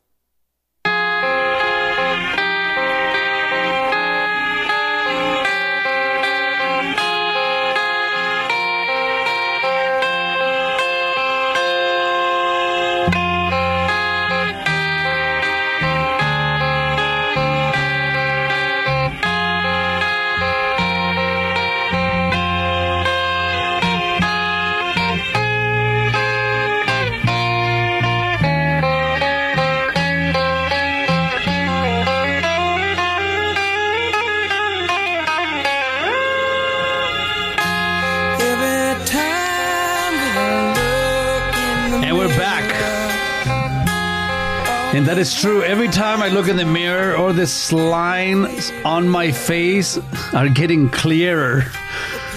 Oh no. Oh no. It seems to happen. You know, some years go by for some people. With me, they all get stuck on my face. you can see my ears. But you know, I, I'm super happy that you came and joined me uh, this morning, Richard. Um, I, I want to make Slacker Nation aware of uh, Richard's show, and uh, you know, you you are certainly someone that has been on the radio for a very long time. You do coast to coast as well. I mean, coast to coast at one point was one of the largest shows on the planet. No, Uh, still is billed as probably the most listened to uh, late night talk show in the world. Over 600 affiliates in the U.S. And I'll be uh, I'll be guest hosting Coast tonight. Unfortunately, there are no longer any Canadian affiliates, but they still have you know like 600 in the U.S. Um, so if you want to listen to Coast to Coast, you got to find a Coast affiliate and find that station on Simple Radio or, or what have you. But Yeah. uh, 1 a.m. to 5 a.m. Eastern, I'll be uh, guest hosting. do you do it live? I do. I do it. Oh, that must be doesn't that must be tough on you, man. It's difficult, especially if I have to do. Uh, so I finish like my Friday show four Yeah. o'clock, and then I have a podcast as well. So I might finish that at like eight o'clock, recording a couple of podcasts, and then then I start to prep for Coast, and so and I get up at seven a.m. So uh, occasionally I'll work from seven a.m. until five a.m. Pretty much straight the next uh, the next day if I do a Friday, and then Saturday I do Coast sometimes. Friday, Saturday, yeah, it can. Uh, it, it's a young man's game, and I'm not young. You know, I, I used to do night shifts when I was uh, when I used to be a bouncer. Uh, then when I was in the army, I, we used to do sentry duty to work overnight. And and then at one point in my life, when I first came to Canada, I was a security guard, so I had the night patrol with a dog. I had, uh, you know, I was part of a canine unit, and I had a beautiful black German Shepherd. Uh, and I used to work at nighttime, and that was rough. I don't I don't give that to anybody. So I don't know how people do it, but. Uh, your show, you know, the Richard Syrett show here on Sauga 960, when can people find you? What do you guys talk about? And what is it that you bring? I know what you do, but I want people to hear it from your uh, voice. What is it that you bring to the, the collective psyche here um, that will change people's lives? Because I think that you do that with your show. I try. Uh, that's you know that's this is the battle of my generation. I feel uh, so Monday to Friday, four to six p.m. Eastern. We're live for the most part, unless I, you know, collapse into a, a puddle and need uh, a little bit of time off. But uh, Mm-hmm. typically, it's live Monday to Friday, four to six p.m. And uh, my opinions, unvarnished, unafraid, unabashed. Uh, interviews. Uh, I, I lean heavily on a lot of independent journalists um, from Rebel News, from True North, from uh, the Western Standard, uh, Blacklock's reporter, because I feel strongly that um, the the, uh, the independent news media. Uh, we really have to get behind them and support them because they're not receiving bailout money from the liberals government, and yeah, by yeah. extension the communist Chinese. Um, the, the the legacy media in this country are an absolute disgrace. They have abandoned the playing field.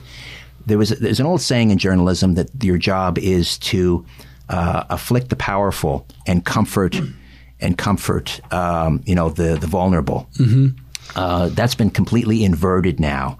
The role of the legacy media is like Pravda during the you know the, the Soviet Union. The the role of our legacy media is to prop up and comfort the powerful and afflict the vulnerable. That's what they're doing. So um, never has it been more important to have a functioning uh, news media in this country with, with all the nonsense that's Yeah. going on. But but they've we don't have one except for the independent media. But they don't have a big enough bullhorn.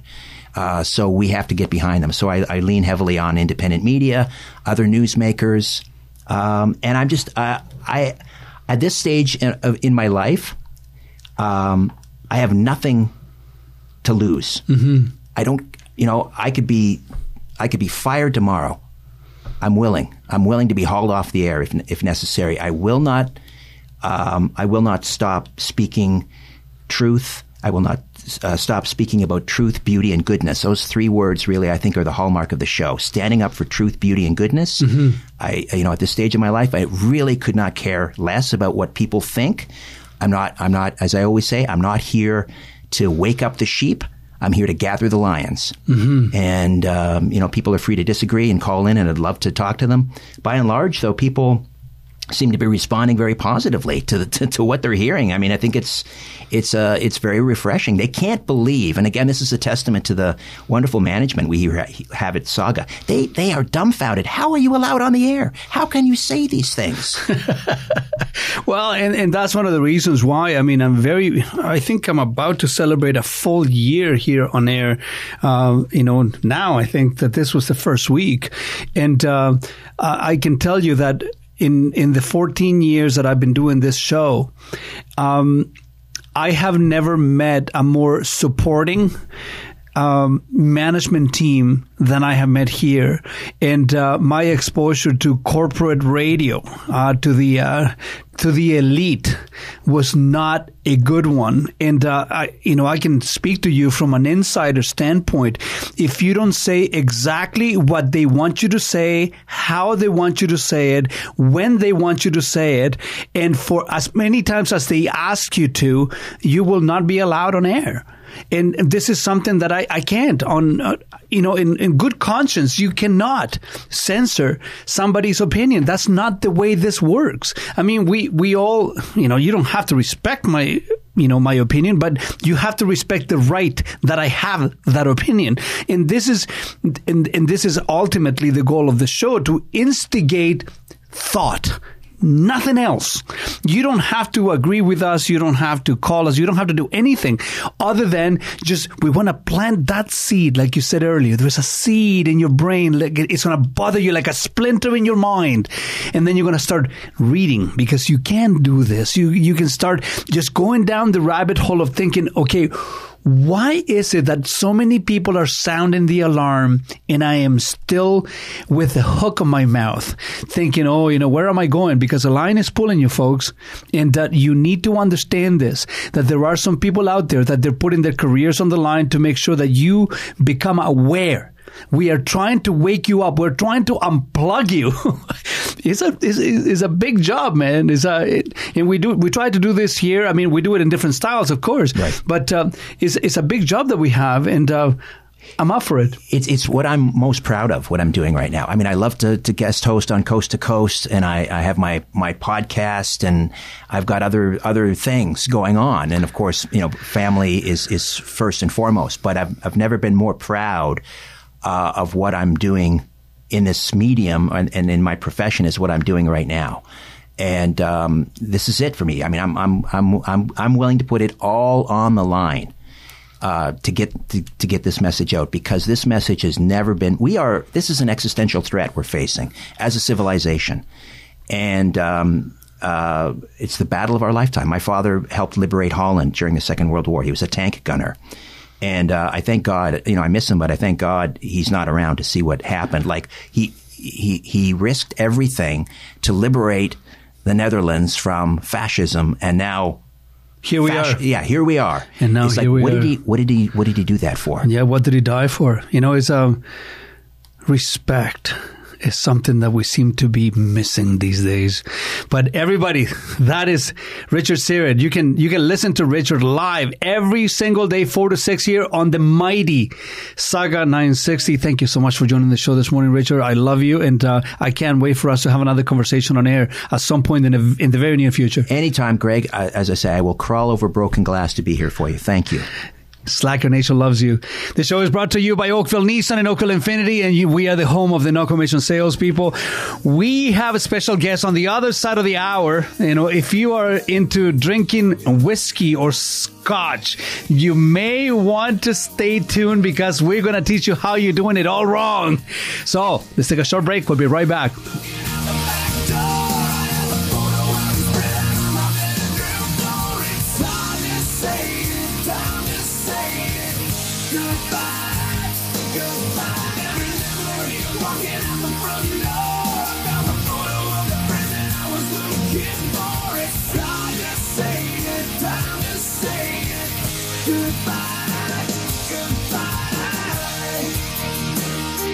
Mike Robitaille here, and I'm just your basic mediocre former NHL player. And speaking of mediocre, here he is, the Greg Carrasco Show. It is time for Greg Carrasco. Kick it. Whoa, it's the Greg Carrasco Show. Get this party on the road. How fast can this ride go? Whoa, yeah. Celebrity guest from the East Coast to the West. Who knows who he has next? Greg Carrasco, trending Twitter like a bomb. Tens of thousands on his lawn. He's even followed by your mom. What? Broadcasting live. Here is your warning. The topics are flowing every Saturday morning. Car talk like Sherlock. The guy knows wheels like a Dow stock. Movie talk on the boardwalk. Shoot facts like a tomahawk. So entertaining. Turn up the station. There's no more waiting. This show is beginning. It's too late to escape. Let's go. Here's your host, Greg Carrasco.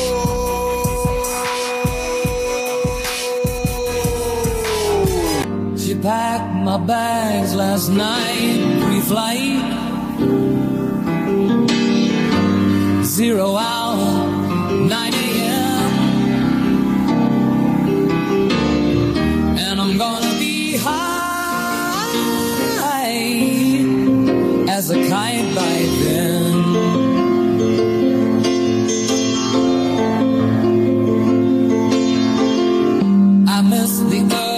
so much. So our station manager has just informed me that she does not know this song, and I cannot tell if she's I'm serious. being serious You or don't, not. you don't you don't know this song like No. for real? Yeah, for real. Wow.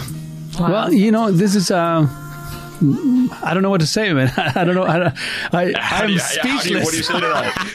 How do you make Carrasco speechless by not knowing? well, we've done it today. Uh, I think it's 50 years also from the release of this album. Uh, I think that was yesterday.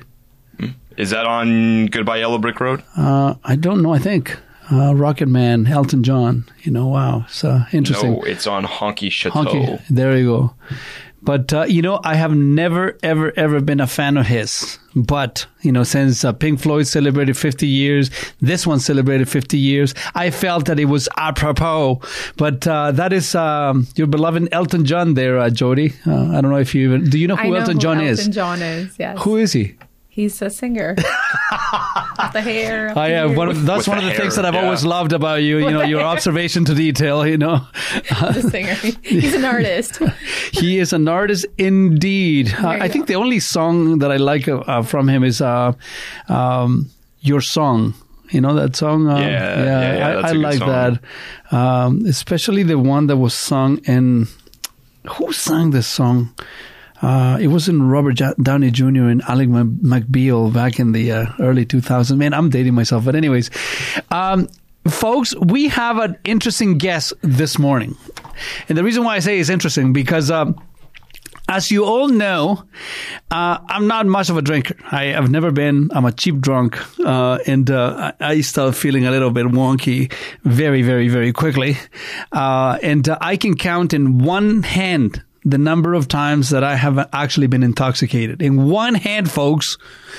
You know, some people some of them in the studio with me right now do that every week but that's a whole different conversations you know the first uh, the first step to aa is to admit that there is a problem but you know some people will never admit that that's the problem uh, now i am one of those very very fortunate people because i do not recall ever, ever having to buy a bottle of scotch or whiskey because often people assume that you know this is uh this is toxic male Carrasco, you know, covering tattoos, driving Harley Davidson, uh, bald head, jujitsu fighter. What you know? What else? So he must drink, right? So people just buy me scotch. They buy me whiskeys. So my uh, my cabinet is stacked. Now, saying that, from time to time I will enjoy um, you know a cigar, you know preferably Cuban, and there's no better accompaniment to a good cigar than a glass of scotch. So with me today I have one of the world's um, whiskey awards. He's a judge. So I don't I don't really know what that means. I didn't even know that there was a World Whiskey Award. But uh, David Wolff, thank you so much for joining the Carrasco Show, David, this morning. How are you? Good. How are you? Good to be here. Well, you know, I, I'm actually excited because I truly, genuinely don't know anything about this thing that I put in my system. Like last night, I, I was having a lo- I was having a long day, and uh, I poured a 12 year something, and uh, it, it just it, it just brought some warm warmth into my heart. So I, I, I wanted to speak to you this morning. I think that a lot of people feel the same way. How did you get into the Scotch business? Um, we opened the Caledonian in Toronto uh, 13 years ago. Um, I've always been a huge whiskey fan. Um, my wife uh, is from Huntly, Aberdeenshire, in Scotland, so Uh-huh. uh, she always wanted to open a uh, Scottish uh, restaurant and whiskey bar um, because basically, you know, like Toronto, like all places in Canada, I think all of North America, there's 10,000 Irish bars on every corner, but there's not a really authentic Scottish bar or pub. So that's what always she wanted to do and, and uh, her background and uh, wanted to do that. So 13 years ago, we opened up and uh, sort of sort of developed more and more, and we sort of become a real hub for everything Scottish and everything single malt whiskey. So right now we have just over 600 single malts uh, behind the bar, which is one of the largest collections in the world. And uh, Six just a big fan, hundred so different think- single malts. Yeah. How So did you a- a even get there? Struggle to do that. I mean, the biggest problem being is that we have to deal with the LCBO. So everything that we purchase and sell has to be go go through the LCBO. So the LCBO obviously does not stock 600 single malts. So we're fortunate enough we do a lot of private ordering from, directly from Scotland, still going through the LCBO, and also through um, the LCBO sanctions some auctions.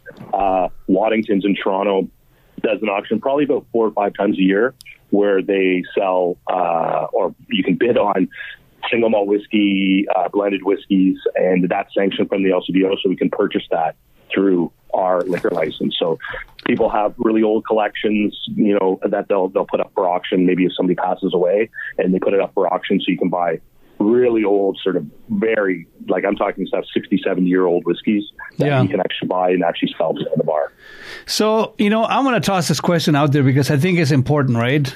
How do you differentiate between the various types of whiskey and regions in Scotland? And what are some of the distinct characteristics that each region brings to the table? I mean, how can somebody tell the difference and how do you tell the difference? I mean, the, the big thing, the, the cool thing about whiskey is it's, there's only three ingredients. It's just water, yeast, and barley. So out of the, there's 141 distilleries in Scotland uh, as of today.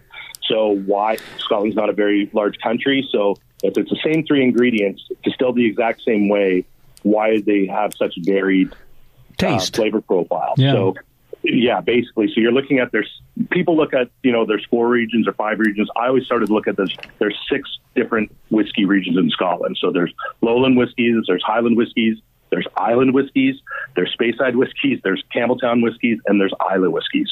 So there's all sort of d- different. You sort of look at you know terroir with wine is very similar to whiskey, but not, you know, if you look at real smoky peaty whiskeys off the west coast, so you're looking at Islay whiskeys like Lagavulin or Laphroaig or Ardbeg, uh, not all whiskeys from Islay are really smoky whiskeys, but most whiskeys from Islay are smoky whiskeys. So if you look, if you like sort of really, do you like peated whiskeys? Do you like Ardbeg or Laphroaig? You know, honestly, I, I just drink him. I don't even look at the bottles. I, I mean, I am honestly an amateur when it comes to this. I know that some guys go deep into the rabbit hole, and you know, this is this is my this is my process, David. And I know that this is embarrassing, and I am uh, right now. If you see my face. I am I'm blushing because the the reality is that. go ahead. So basically, with whiskey, you, look at how you're making single malt whiskey. So you're basically taking barley, you're putting it in water, you're steeping it in water, tricking it to thinking it's actually spring until it sort of germinates. And that's going to be the starches, which become the sugars, which become the alcohol. So once that actually germinates and it sprouts, you pour it out on a big floor and you turn it over. And underneath there, there's a kiln. And basically, you're going to put whatever you have locally in that kiln to dry the malted barley, to make the uh, malt, the, malt the barley. So on in the in the lowlands, traditionally they used hot air. In the highlands, they'd use coal or some peat or whatever they could get their hands on. Off the west coast, they'd always use peat, which peat is basically a peat bog. So it's actually like young coal, decomposing matter. So they cut the peat and you dry the peat. And when the peat would, uh, uh, when you actually light the peat, it would smoke like crazy. And all those phenols, that smoky flavor gets into the malted barley. So people always ask, you know, how do you get the smoke in the in the whiskey? Why is this? It's from this first process when you're actually drying the, the barley to actually malt the barley. So uh, if you dry the barley, you then actually grind it up into a grist like a flour, Uh huh. and you add it to water. That changes the starches and the sugars. You actually get this real sweet compound. Mm-hmm. You then add yeast to the mix, and the yeast actually eats those sugars and creates alcohol. So at this point, you actually have like a sweet beer, something around four to six percent alcohol. Then you want to distill it because obviously we want to make alcohol here. So you have two different sets of stills. Always, it's always in Scotland. It's always distilled twice, two and a half times, sometimes three times. So once it's distilled, it actually actually on a, in a big pot still. You put the beer in there. Underneath, you have a big fire and a big column still out of copper. And when the alcohol vapors rise uh, in the still and out into the lyne arm, you're actually getting sort of a completely clear liquid. So this is actually the new make spirit that you're getting. So once it's distilled twice, you get a completely clear liquid. It's like color. water. Everybody's actually looking at whiskey. Yeah, everybody looks at whiskey and say, "Oh, a darker whiskey is an older whiskey."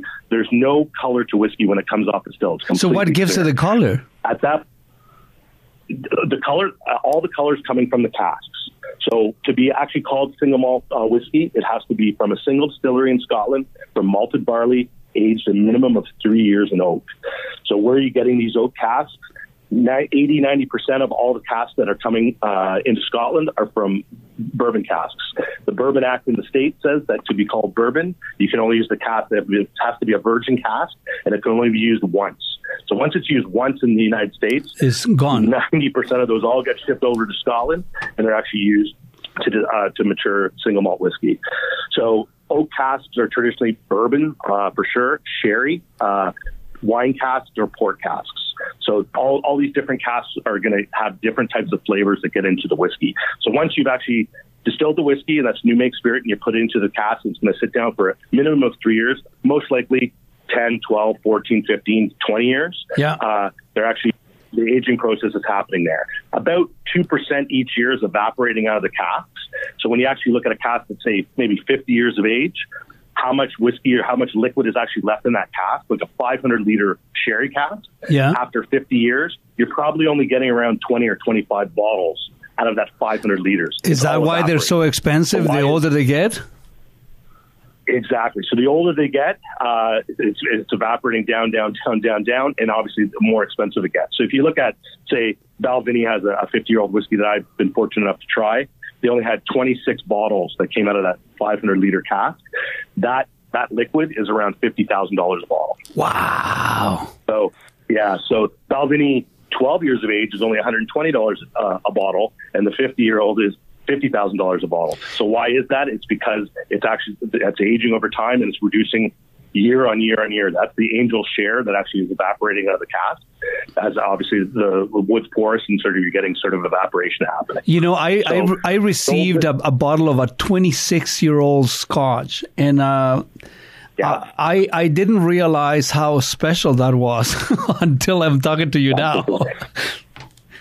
And really, the way I, I would sort of look at, at, at whiskey is sort of like think of it as almost as music. I know you're a music fan, and you sort of you know you hear a song, you hear a Joy Division song from 1981. Well, it takes you back to a moment when you were, you were 14 years of age and you actually heard that. I always think of that with whiskey. You try a whiskey that's a real specific whiskey. It's going to take you back to a time. Maybe it was your grandfather, or maybe a time before you're getting married. That you know, it's a memory. So really old whiskey, I always look at it sort of its history in a, in a bottle. So once you open that 20, 30, 40, 50 year old, 60 year old whiskey, how many, how many bottles are there on earth? Maybe 20. And you're trying something super special. So you want to share that with a friend or, or do something. I mean, one thing we do is we do, uh, drink your year birth. So we go back to 1946. and then I'm, then I'm come in and spending fifty thousand dollars a bottle, dude. yeah, I know, I know. But well, you're talking about five hundred dollars an ounce. so yeah, to try that. But people really want to come in and say, "Hey, I was born in 1968." Well, you can actually try a whiskey from 1968, which is sort of a, a really sort of cool thing that you know coming in and it's an experience. That is uh, that, that is fascinating. You know, here is a you know I'm gonna bring it right down to simplicity. Uh, what are some of the most common types of whiskey? You know, you're talking about single malt, you're talking about bourbons. What are the you know the, top four most common types of whiskeys? Well, you look at sort of, especially if you're looking at saying Scotch whiskey. So there's single malt Scotch whiskey, which is sort of described as from malt- malted barley from a single distillery. 90% of all Scotch is blended whiskey.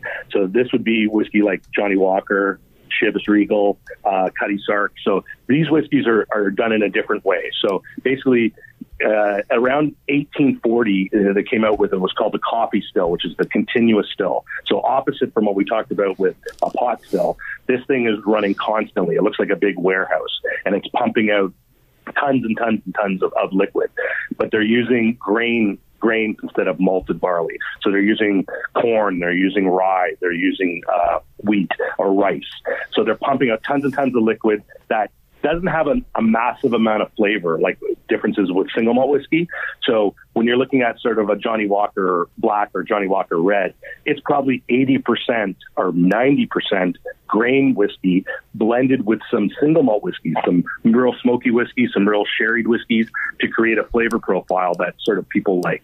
So single malt whiskey, although people think it's all people, tons of people are drinking single malt whiskey. It wasn't really until the mid '60s, uh, Glenfiddich, which is the biggest single malt uh, whiskey producer in the world, that they actually promoted a single malt for the last, you know, since the 1400s, we've been they've been producing whiskey in Scotland. But it's basically in the 1800s, 1900s, it was all blended whiskey because the, the single malt distilleries weren't good at their job. Every time that they'd actually have a whiskey was a different flavor profile. So Johnnie Walker, one of the first that basically went down to say, I'm going to produce a whiskey that tastes the same year on year on year. And it's unbelievably consistent. If you go back and try older Johnnie Walkers, they're very similar to what the, the flavor profile is today. So they're taking different whiskeys from different regions, uh, single malt whiskeys blended together with the grain whiskey to create a real consistent flavor profile. So Johnnie Walker being the biggest for sure. Diageo, who owns Johnnie Walker, Mm-hmm. owns forty percent of all single malt distilleries in Scotland. Oh, wow. Twenty percent of distilleries in Scotland are owned by Scottish companies. So eighty percent are owned by other companies. So we have single malt, we have blended whiskey. What's next? Yeah. Well, you have, if you're looking at Scotland, you have a vatted whiskey, which is uh, a mixture of different single malts together. Um, you could have a single grain whiskey, which is uh, just from the from a continuous still, so it's a wheat or a, a rice or a, a corn. You have bourbon whiskey, obviously. You have uh, Canadian whiskey, um, and then the Japanese have almost perfected single malt whiskey. Uh, Yamazaki and uh, Hibiki are amazing Japanese single malt whiskeys. There's single malt whiskeys from Sweden. There's single malt whiskeys from France. So you're basically the big ones are being Scotch or single malt whiskey from Scotland or blended whiskey from Scotland is the biggest for sure. Bourbon for sure next. Canadian whiskey is absolutely massive, and, and Canadian whiskey distilleries are doing amazing things uh, right now with brand new small distilleries uh, coming out with great products. So like there's some single malt Canadian whiskeys. There's obviously uh, what we know as rye whiskey from Canada. Uh, bourbon whiskey, obviously from the states, is, is mainly corn, but a, a mix of different things and some rye there too. So definitely sort of different flavor profiles. Um, and in Scotland, when you look at all those 141 distilleries, they all have different flavors. So all, all, all different different types of uh, flavor profiles. So it's really interesting. I always sort of say to people is, you know, out of the six regions, if you're going to build a whiskey collection, a single malt collection, get one from each region to start off with, and then that's sort of really you're going to learn what your your sort of your flavors are the, the flavors that you like are, are. So if you're like a peat freak, people there's always people that out of a bunch of we do a whiskey tasting, there'll be 20 people. There's two or three that are just I love peated whiskeys. That's all I want. And there's a bunch that say I hate peated whiskeys. I don't want anything to do with them. Uh, people maybe want sort of sherried whiskeys, uh, real sort of sweet dried fruits and stuff like that. Uh-huh. Lowland whiskeys, which are sort of delicate. So it's always sort of good to sort of start with six whiskeys and then grow from there. You're going to all of a sudden, you know, as I said, we have over 600. My collection, personally, my collection's over 500 whiskeys. That you sort of always it becomes sort of uh, I don't know, you see, you get addicted to it. You're you're bidding on them. You're buying the People are. I get calls from people. Hey, I'm in Heathrow. Uh, do you want anything from the from the world of whiskeys at, at the liquor store there or something like that? So it's, it's, it's a becomes a sort of real cultist thing. I, I can see that. You know, uh, we're going to take a short break, but on the other side of the break, I want you to give me, uh, you know, what are some of the misconceptions or myths about whiskey and scotch that you like to dispel for the early enthusiasts or, or the newcomers to the, uh, to the, you know, t- to this interesting uh, hobby, which I, I can call it a hobby. And also, I want you to, you know, think of a few whiskeys that you can recommend for different occasions, you know, such an everyday sipper, you know, a special occasion to pour, you know, maybe you, your buddies are coming over and you're, you know, smoking a cigar. You know, I want you to think about those two things. And uh, we're going to take a short break. Folks, you're listening to the Greg Carrasco show here. We, we have David Wolff. He is, uh, is a judge for the World Whiskey Awards and he owns, uh, you know, an, an interesting uh, whiskey bar or scotch bar. He's the owner of the Caledonian in Toronto. They have over 600 different whiskeys there for you to try. So let's take a short break. We'll be right back.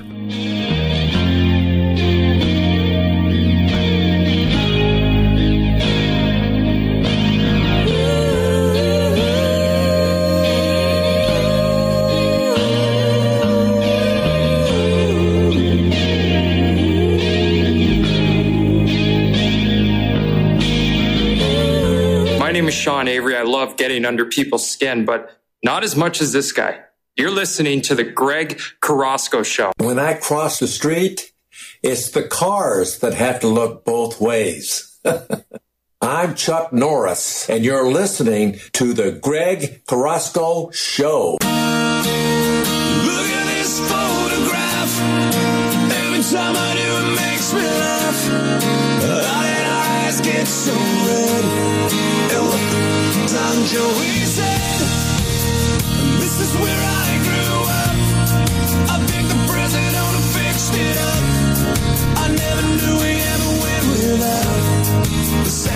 And that's another Canadian classic.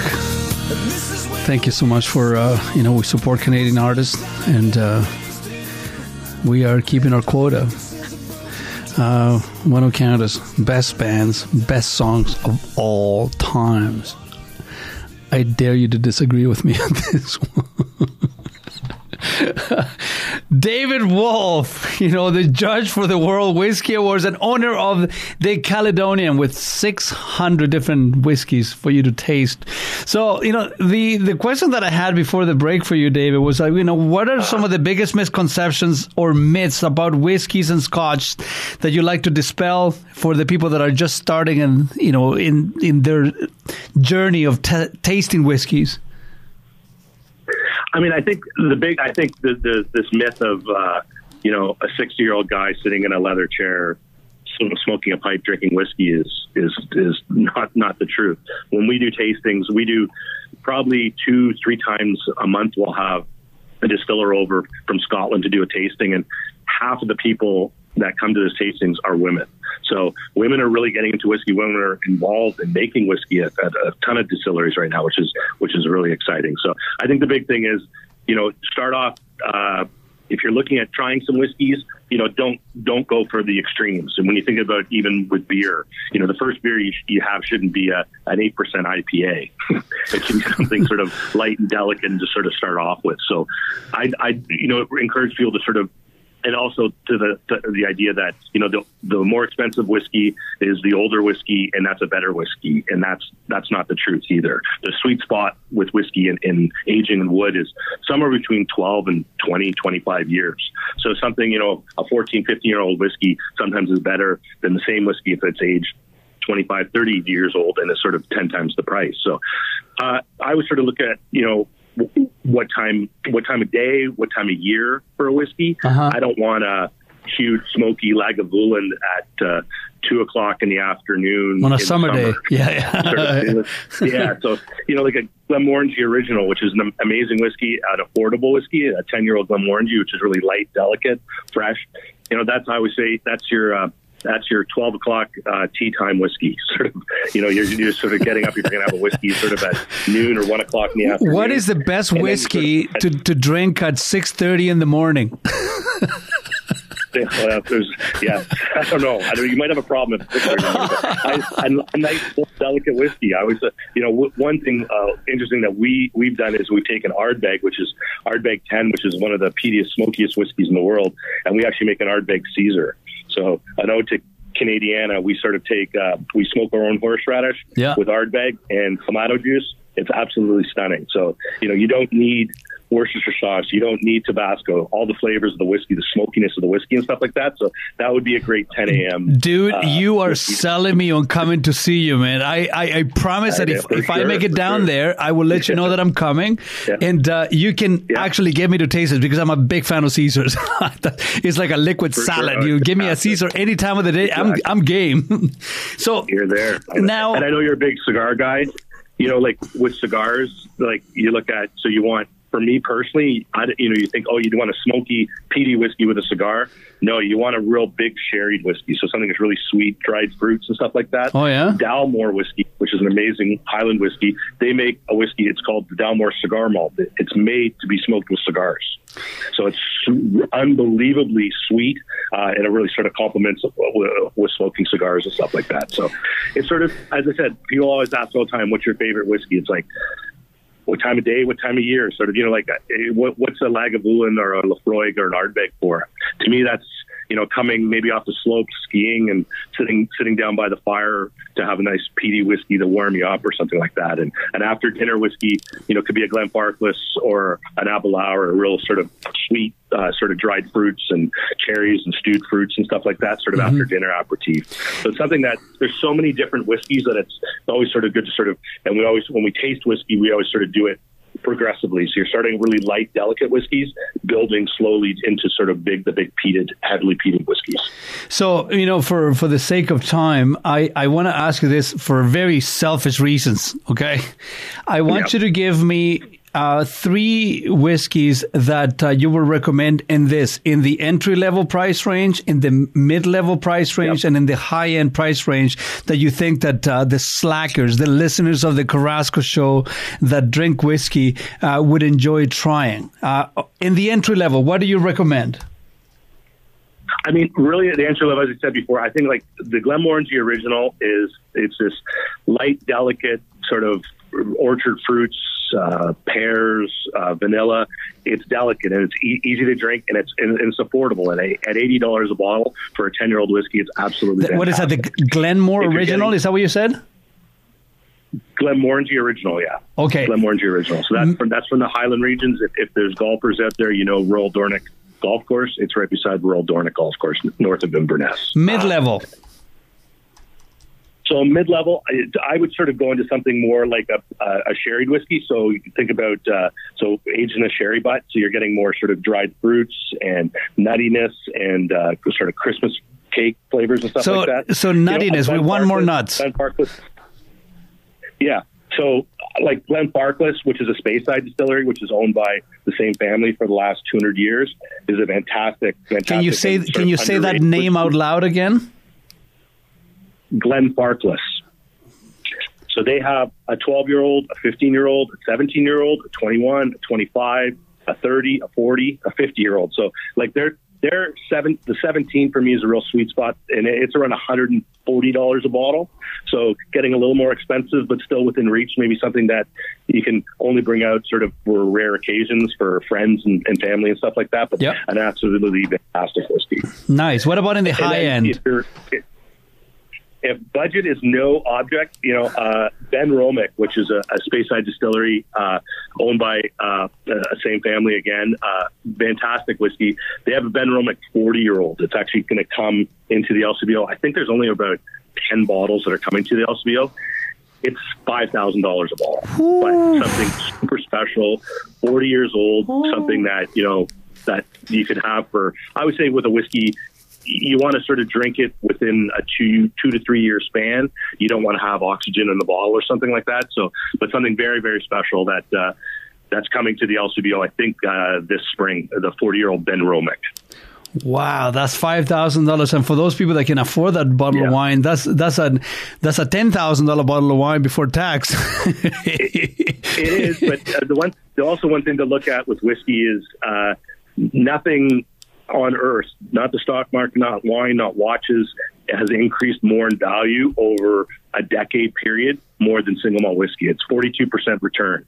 So, a bought if you bought that bottle of Benromach forty for five thousand dollars, I would say within five years it's probably six thousand or seven thousand dollars that you can actually sell it at an auction. So probably Wow. half of all whiskey sold at auction never gets opened. People just sit on it and then flip it over. There's there's a massive market for for collecting whiskey and, and the gaining in value.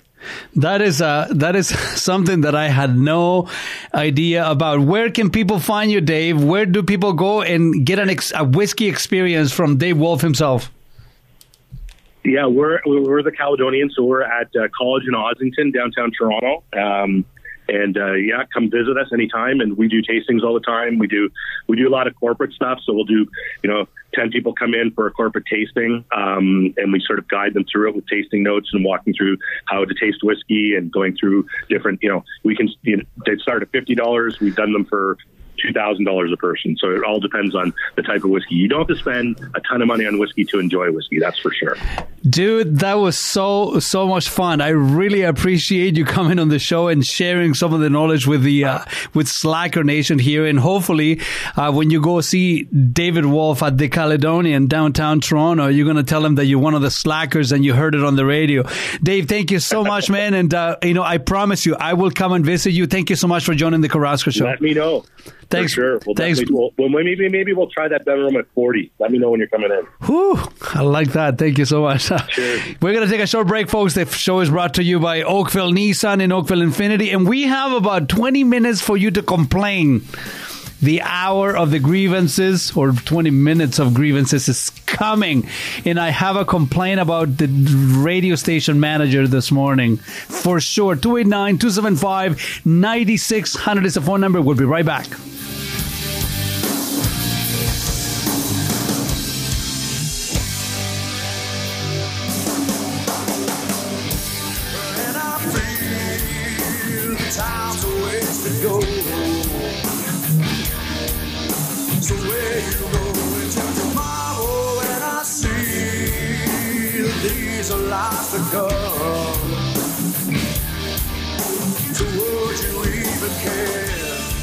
What's up, everybody? This is Randy Couture. And if I'm not beating people up, I'm listening to the Greg Carrasco Show. Give it a listen. Take care. Darcy Tucker here, and if you're hearing the sound of my voice, it's too late to escape. You're listening to the Greg Carrasco Show. I'm through with standing in line to clubs I'll never get in. It's like the bottom of the ninth, and I'm never gonna win this. Life hasn't turned out quite the way I want it to be. On an episode of Cribs and a bathroom I can play baseball in, and a king size tub big enough for ten plus me. What you need? I'll need a, a credit card that's got no limit and a big black chain with a bedroom in it. Gonna join the And we're back. club at 37. And there, folks, is another Canadian classic. We need to support Canadian music enterprise, and we are doing our part the Carrasco Show. For the rest, you can always call us. You have something to complain about? I want to hear it. I want to know what ails you. I want to know what vexes you. 289 275 9600 is the phone number. You still have some time. I think that we have a car question. Uh, we don't have a name, but uh, somebody wants to ask me a question about buying a new car. Who is this on the line? And thank you for calling the Carrasco Show. Oh, it's Yehuda. We you you remember you would remember me from years ago when I when I was buying cars from you at uh, Hyundai. You know, there has been thousands of people, my friend, that have bought cars from me at Hyundai. Who is this? okay, okay. My name is Yehuda. I own a butcher shop in Vaughan, and I bought uh, Santa Fe from you seven years ago at Hyundai. Oh wow, that's a long, that's a long um, It's a Yeah. long, yeah, a long time ago. And the problem is that once you left Uh-huh. Hyundai, Yeah. they uh, they stopped honoring the uh, the warranties that that I had bought from you. That that's that's Yeah. not that's not possible. You know the the warranties don't Oh, have they're not Greg Carrasco possible. warranties. What's that? No, you, you know, I bought I bought the I bought a Hyundai warranty because you recommended that I buy Yeah, of course warranty. you should. Yeah. and I bought it, and the dealerships. Like, I always buy a service at a dealership, like you recommended. Yeah.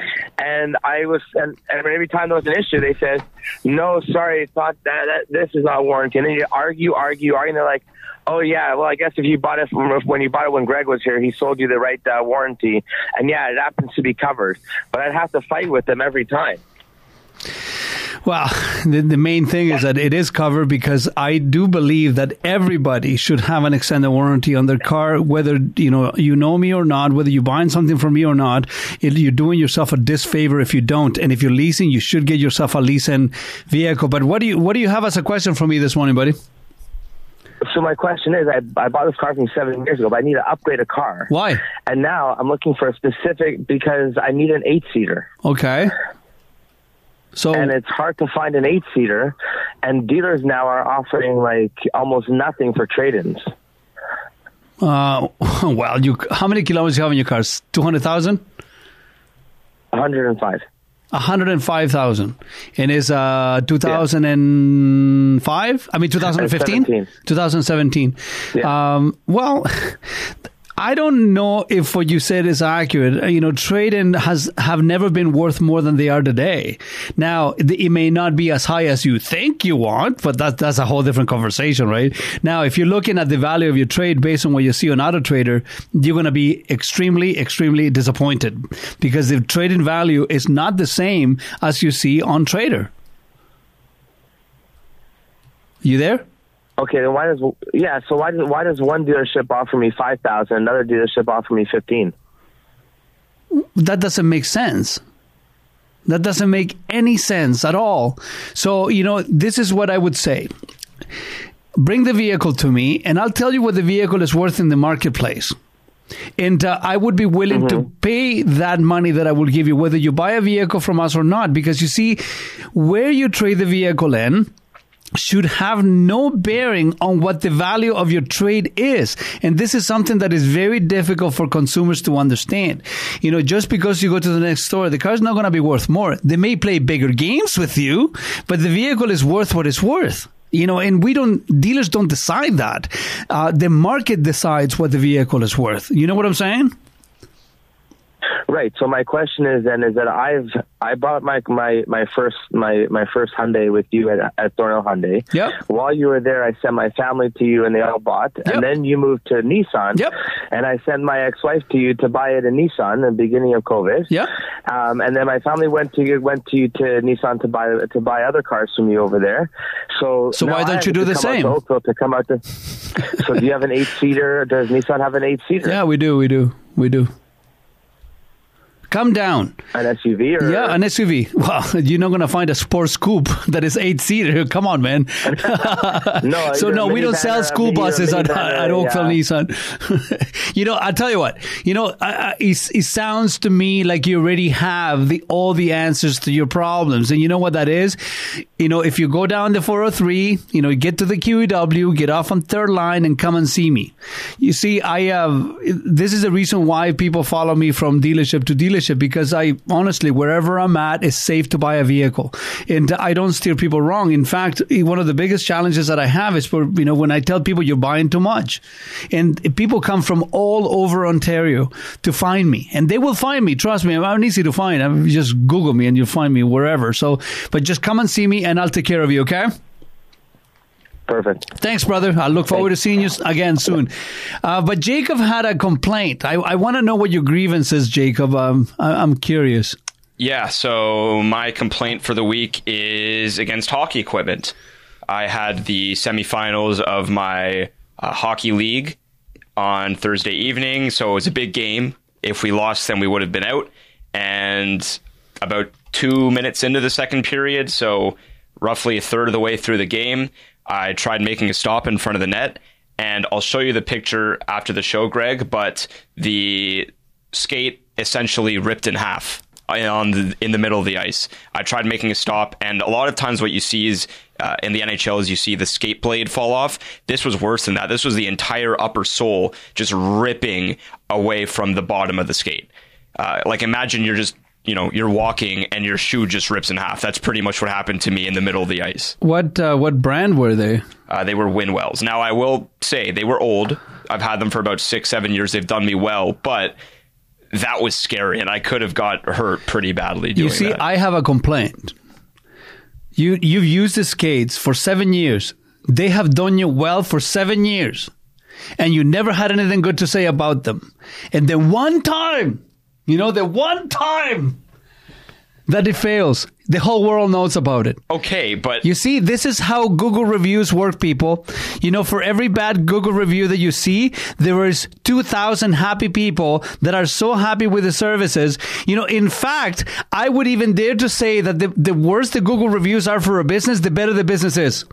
Because the more happy people they have. They're just not saying anything. That's a bit of a problem. That's a good point, but a skate is not supposed to rip in half. I mean, this is. y- th- th- I'll show you the picture. This is not supposed to happen. After happen. seven years, you know, the onus is on you, Jacob. You needed to buy new skates. Uh, but the skates were doing perfectly fine for me. Like, like, like. Well, clearly they weren't. So you see, just like that customer that I had on the phone a little while ago, he was using his car for seven years and it's time for an upgrade. Except that he's smart enough; he's not waiting until the car breaks down and almost kills him. So this is on you. You failed yourself. You know, if you are that committed to hockey, number one, I've never heard of that brand of, you know, skates before. So they're probably cheap. And because you don't want to spend any money on yourself. And you think about this for a second. They're seven years old. How old are you now? 24? 23. 23. So you've had the skate since you were 15. I don't have anything really that lasts as long unless it's a Rolex. I don't even have relationships that last that long. Seven years. That's it, man. Get a new girlfriend.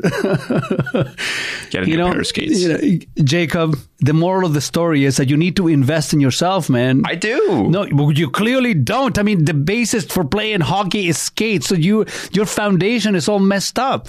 I And will then you- say, I do have to confess, I bought a second stick last year when I did not need one. And I should have. Been, well, no, I. It's good. I love the stick. I have two sticks that I use. how much do you love the stick? I, I, I like it. I enjoy it. Yeah, that's Yeah. good. That's good. Yeah. So you see, the skates is the same thing.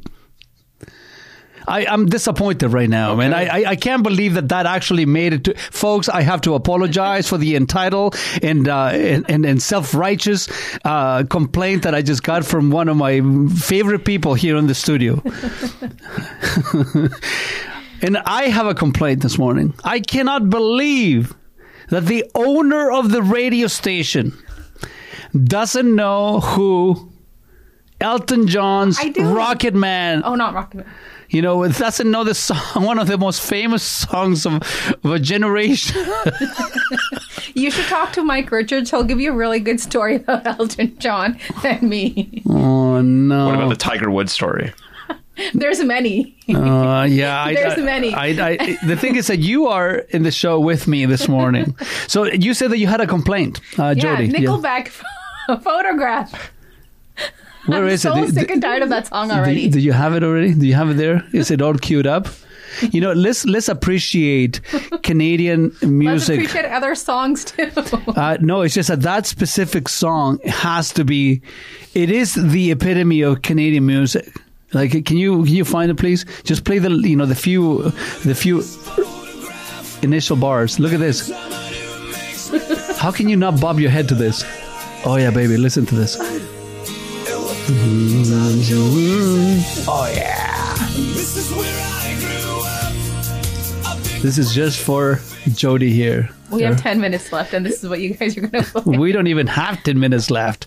But uh, I, I think that it's important that um, the uh, the creative, uh, you know, genius, Chad Kroeger. yeah, the, the cultural impact, you know, the, the legendary Nickelback is not forgotten. I think it's important that we bring him back to life. And you know, maybe Brandon, when he's looking for, uh, you know, for guests for the show, he can reach out to Nickelback, and Yeah. maybe we can have him Yeah. here. I am perfectly okay with him singing. Photograph live in the Carrasco show. That would be the day that I can say, okay, I can quit radio. what do you think? We should reach out to Nickelback. I think that's a fantastic idea. So I'm going to reach out. You see, I have a blue check on Instagram, and uh, so people with Oh blue checks, they are cla- classists. You know, it's a it's Oh, a you're cast. It's okay. a, you it's a buy cast. blue checks. You can now, but when I got mine, it was not a thing. Not on One day it just Instagram. appeared. Not on Instagram. On Twitter, you can, not Yeah. Instagram. Oh, You see, I got my blue check on on Twitter back in 2012. Oh, look Yeah, at that's that. what that's what I it meant. know, Something. like oh my god! But I gave up Twitter like you know eight years ago. Now that Elon Musk owns it, I'm going back for sure. Maybe um, I just don't have time, honestly.